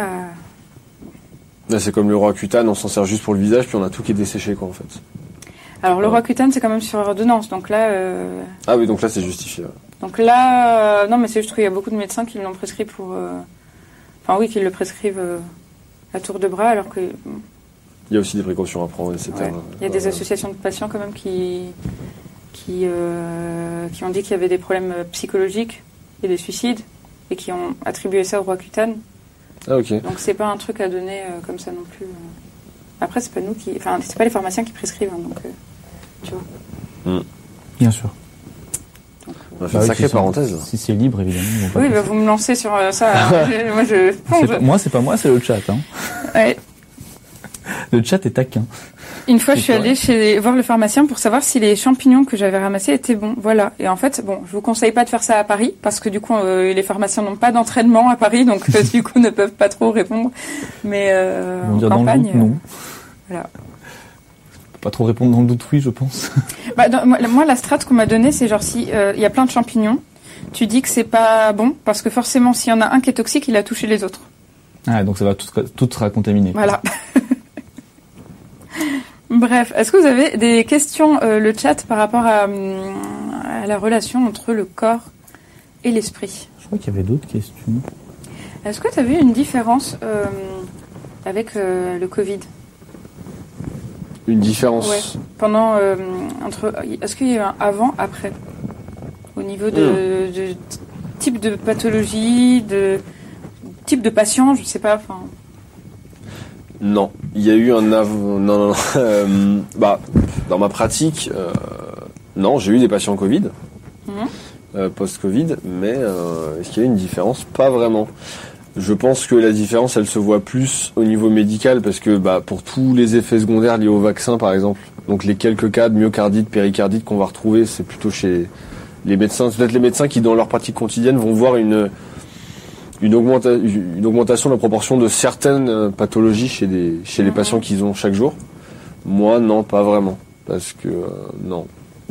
Pour la petite histoire, j'ai une amie qui fait sa thèse de médecine, sa thèse d'exercice... là-dessus, et en fait elle a pris un laps de temps avant juste avant le Covid et un laps de temps juste après le confinement. C'est plutôt la question, c'est plutôt le confinement en fait. Pour voir les motifs de consultation des gens et les habitudes en fait médicales des gens à ce moment-là. J'attends qu'elle ait fini sa thèse, du coup, pour vous dire la conclusion. Mais on va attendre. Mais du coup, c'est ça. Mais du coup, je pense qu'il y a quelque chose qui serait, bon, qui est complètement en dehors de ma connaissance seule, mais il y a quelque chose qui, à mon avis, qui serait intéressant de voir, c'est effectivement, parce qu'on parle de lien corps-esprit, l'impact du confinement, bon, psychologique, je pense qu'il est, il est évident, puis il est avéré. Relayé, avéré et pourquoi pas sourcé même, mais éventuellement sur certaines pathologies plus organiques, on va dire, quoi. Ça pourrait être intéressant. Ouais. Pour voir si jamais ça dépasse le seul cadre de la psyché et puis ouais, juste le cadre de l'esprit, quoi. Après, il y a sûrement des choses qui découle du fait que bah, les habitudes physiques même ont changé. Les gens qui n'étaient pas nécessairement sédentaires sont devenus sédentaires du jour au lendemain. Ça fait quoi si tu deviens si t'es super actif et que soudainement tu deviens sédentaire? Désolé, je balance des questions comme ça, hein, mais Bah, énormément de choses, parce que autant l'activité physique, je sais même pas si mais je l'ai dit tout à l'heure, mais l'activité physique, ça permet, enfin, de, comment dire ça. Alors, faut bien que je formule, mais bon, l'activité physique a un impact sur la perception de la douleur. Je vais pas commencer à utiliser les termes précis pour pas me tromper, mais bon, l'activité physique a un impact sur la douleur. Si on est sédentaire, il peut se passer pléthore de choses. On peut être donc plus sensible entre guillemets à la douleur. Suivant le degré de sédentarité, on peut avoir une fonte musculaire.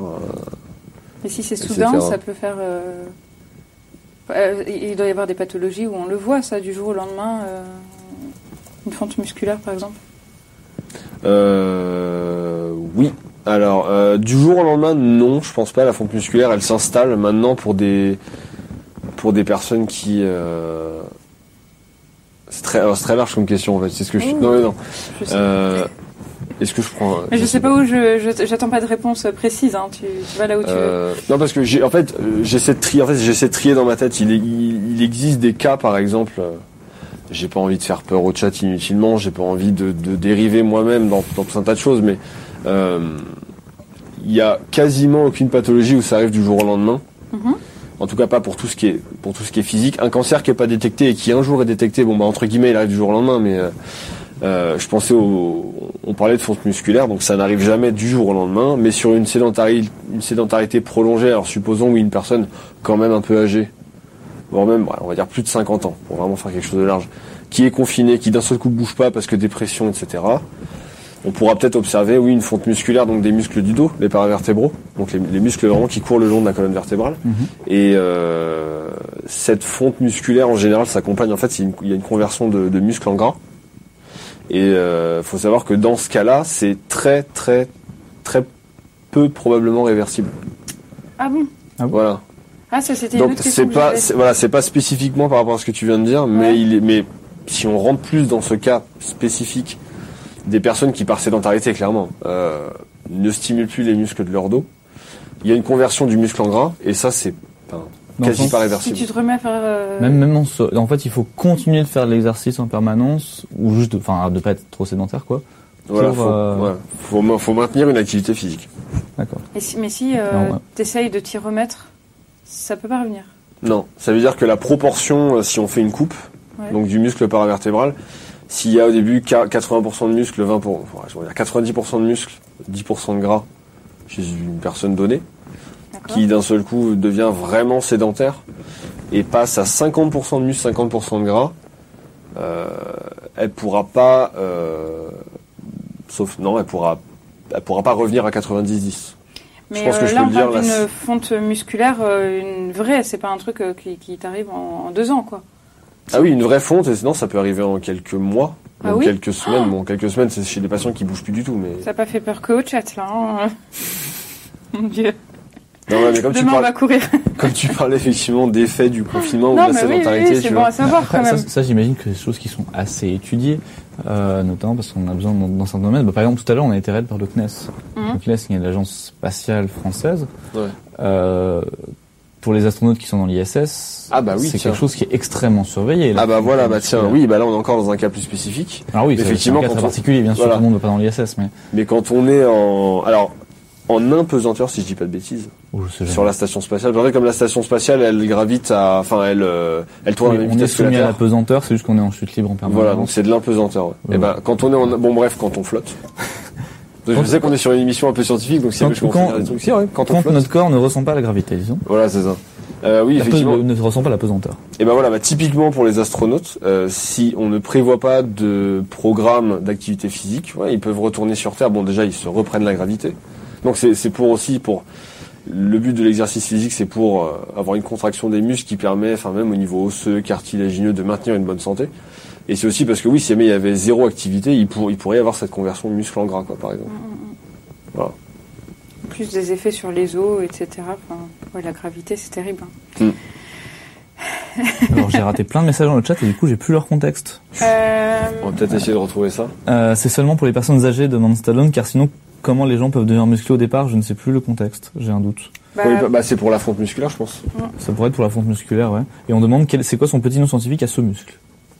Ah, les paravertébraux. Enfin, moi, j'avais cité les paravertébraux, ouais, les muscles ça, du dos, les boudins qu'on a le long sur le bord du dos, paravertébraux, okay. Du coup. Voilà, parce qu'ils sont à côté des vertèbres. Et une remarque de Majouk, pendant le confinement, j'ai continué le sport chez moi tout en faisant d'autres activités pour exercer le cerveau. Je me fixais des objectifs réalisables chaque jour. Eh ben, parfait. Niveau nutrition, parfait. Je gérais mes apports caloriques. Mm. Moi, c'est pareil. Pendant le confinement, j'ai continué à faire du sport. Ouais. Exemple, le contre-exemple de Stallone qui dit, en tout cas, moi j'abandonne le sport, ça sert à rien, vu que je suis déjà sédentaire. Bah, le connaissant, c'est à moitié une blague. Non, je suis pas. Stallone en plus. Rejoins, tu vois. Stallone en plus qui abandonne le sport. Non, non, faut faire honneur au pseudo quand même. J'avoue. Moi j'ai pas cette pression, donc. Non, j'avoue que. Ouais. Bah là par exemple, quand Stallone dit j'abandonne le sport, ça sert à rien. En vrai, le connaissant, c'est un petit peu du troll. Hein, mais... C'est peut-être du troll. En même temps, on est sur Internet, quand même. Donc, mais moi, j'ai aussi tendance à me dire, au-delà du fait que bon, bah, être en bonne santé, c'est se dire que finalement tout va bien. Être en bonne santé, c'est aussi peut-être se doter des outils prédictifs qui permettent de se dire qu'à l'avenir, on sera en bonne santé. Et de façon statistique ou prédictive, l'activité physique, ça reste une bonne façon de rester en bonne santé quand même. Ça veut pas dire que si on fait pas de sport, ça aura un impact négatif sur notre santé, mais statistiquement, ça peut arriver. C'est comme l'alimentation, la qualité de l'alimentation, etc. Et du coup, Stallone, je pense que tu pourrais faire du sport, ça ne te sera que bénéfique. Il a confirmé que c'était du troll. Alors, moi, je trouve que c'est du troll. Bon, bah, zut. Oui, non, mais alors, je suis ravie parce que là, on approche un petit peu de la fin. Et on est revenu sur et on arrive sur un message de santé publique, faites du sport. Donc manger sainement, mais bouger. Manger, bouger. Voilà, parce que le sport, tout le monde va s'accorder à dire que ça a des vertus, des effets bénéfiques. Voilà. Je passerai même un petit message pour le dos, mais j'avais le temps. Ah bah vas-y. On a le temps. On a le temps. On a une petite dizaine de minutes qui nous restent. Oh, ça va être rapide. Non, c'est juste pour dire que. Il y a pu avoir un temps, c'est vrai. J'ai que 6 ans de pratique, hein. Je suis un petit kiné, quoi.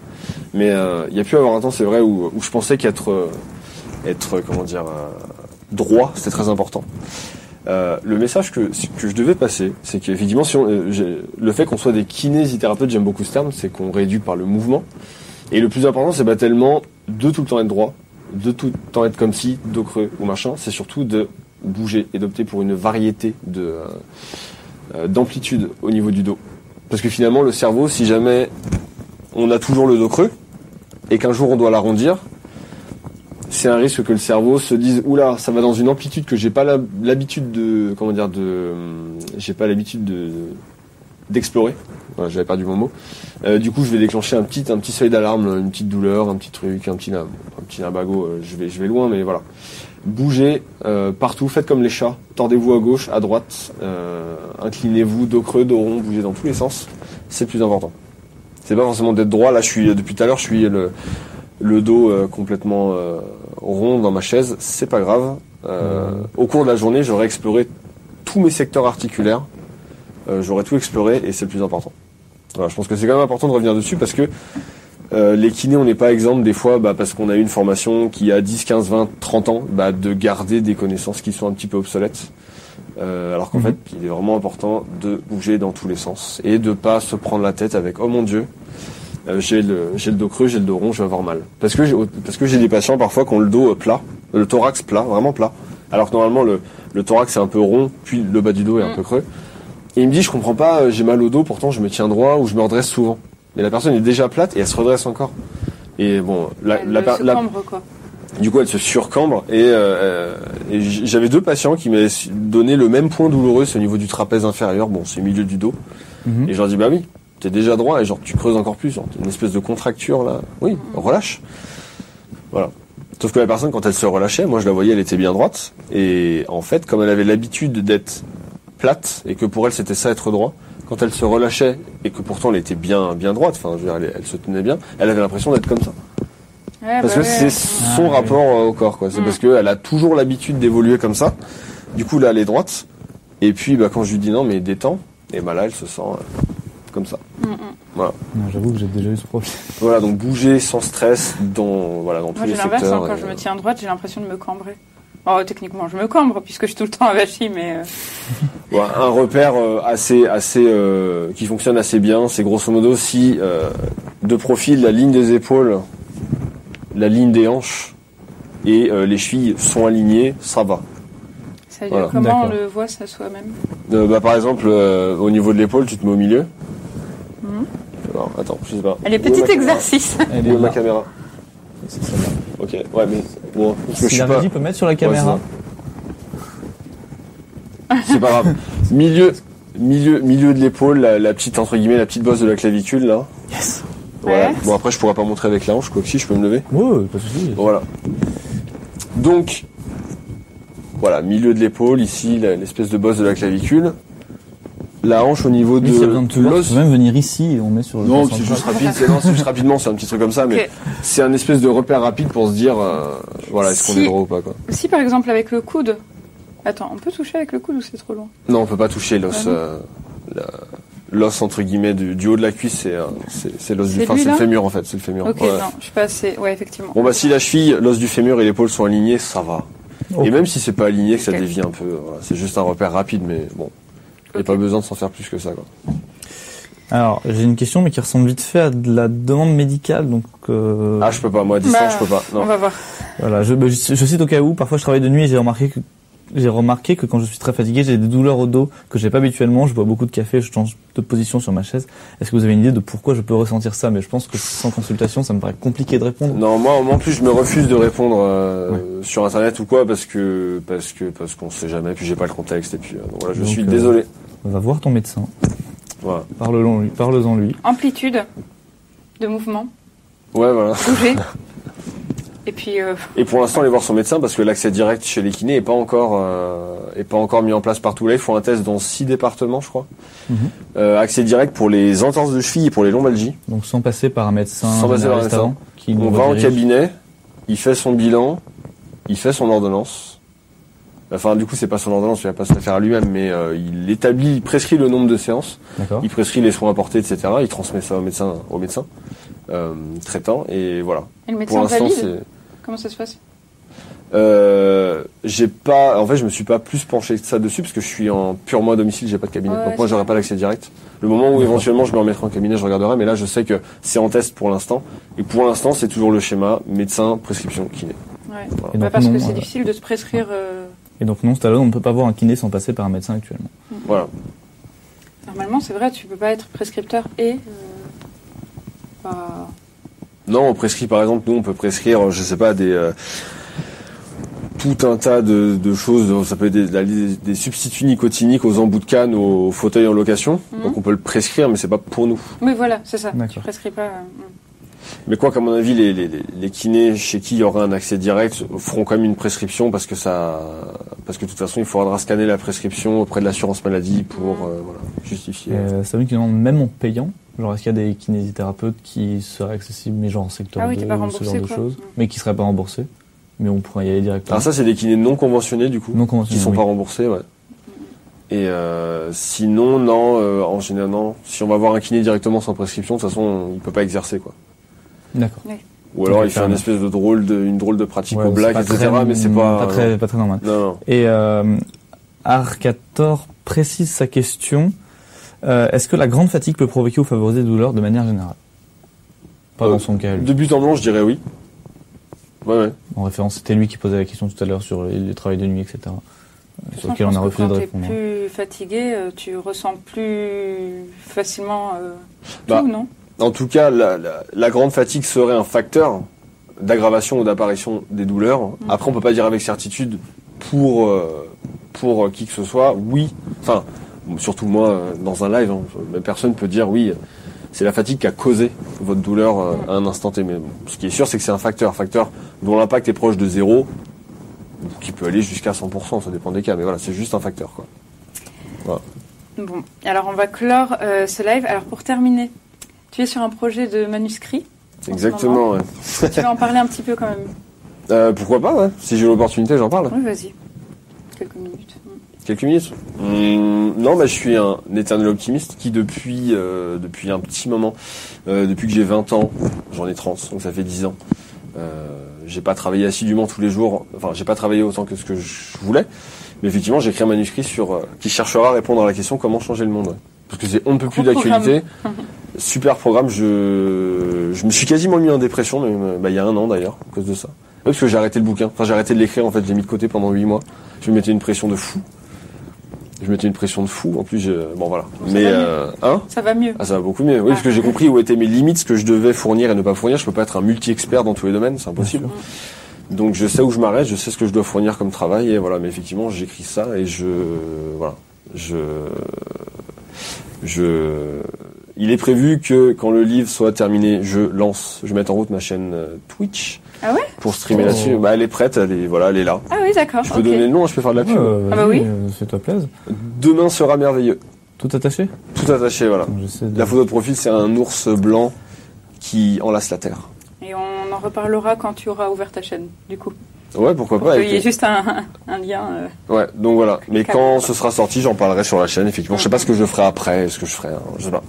Mais quand le manuscrit sera sorti, la chaîne se mettra en ligne. Enfin, en tout cas, alors je pense pas que je le publierai, je pourrais peut-être passer par une maison d'édition évidemment, mais sinon je livre le PDF sur internet après. En auto-édition. Ou en auto-édition, voilà. Celui-là c'est en auto-édition. Ah bah pourquoi pas. Je te donnerai les trucs.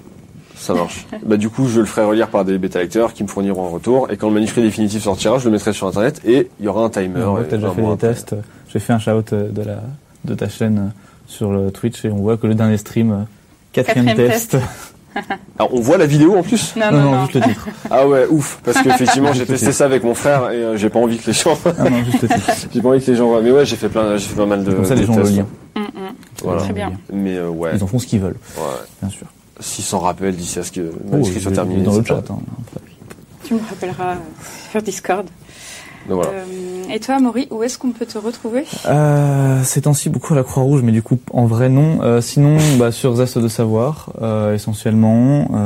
Vous pouvez me retrouver sur Twitter, donc @amaurypi, sur GitHub, si ça compte, on en parlait tout à l'heure. Un peu partout, et alors, je vois que sur le récap, il y a Twitch. En vrai, sur Twitch, ici, essentiellement, pas trop sur mon Twitch perso. Mais voilà, un peu partout. Très bien. Et si vous voulez vous former au premier secours, ça m'arrive de faire ça aussi de temps en temps. Ouais, moi j'ai besoin de réactualiser ma formation.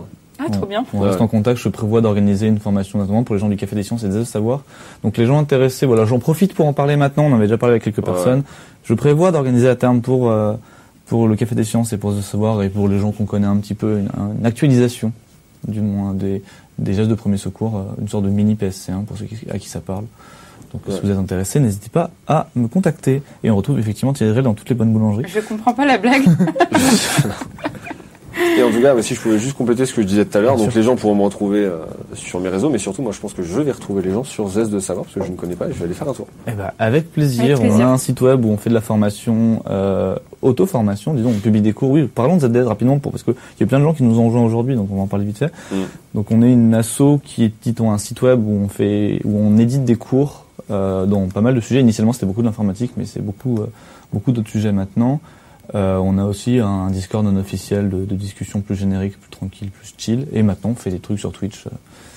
Genre ça, là, ça, ça. Ouais, c'est cool. Hein. Candid, ce machin-là. Tu peux publier des trucs dessus, dont ton manuscrit, te dit-on, certes. Ah oui, mais oui, je sais pas ce que c'est un manuscrit, je sais pas quelle est l'intention que tu as sur ce manuscrit, mais nous on accepte les contenus, c'est juste que si c'est des contenus qui sont édités comme des cours ou des articles, on passe une relecture éditoriale dessus pour s'assurer que c'est fiable, parce qu'on publie pas n'importe quoi.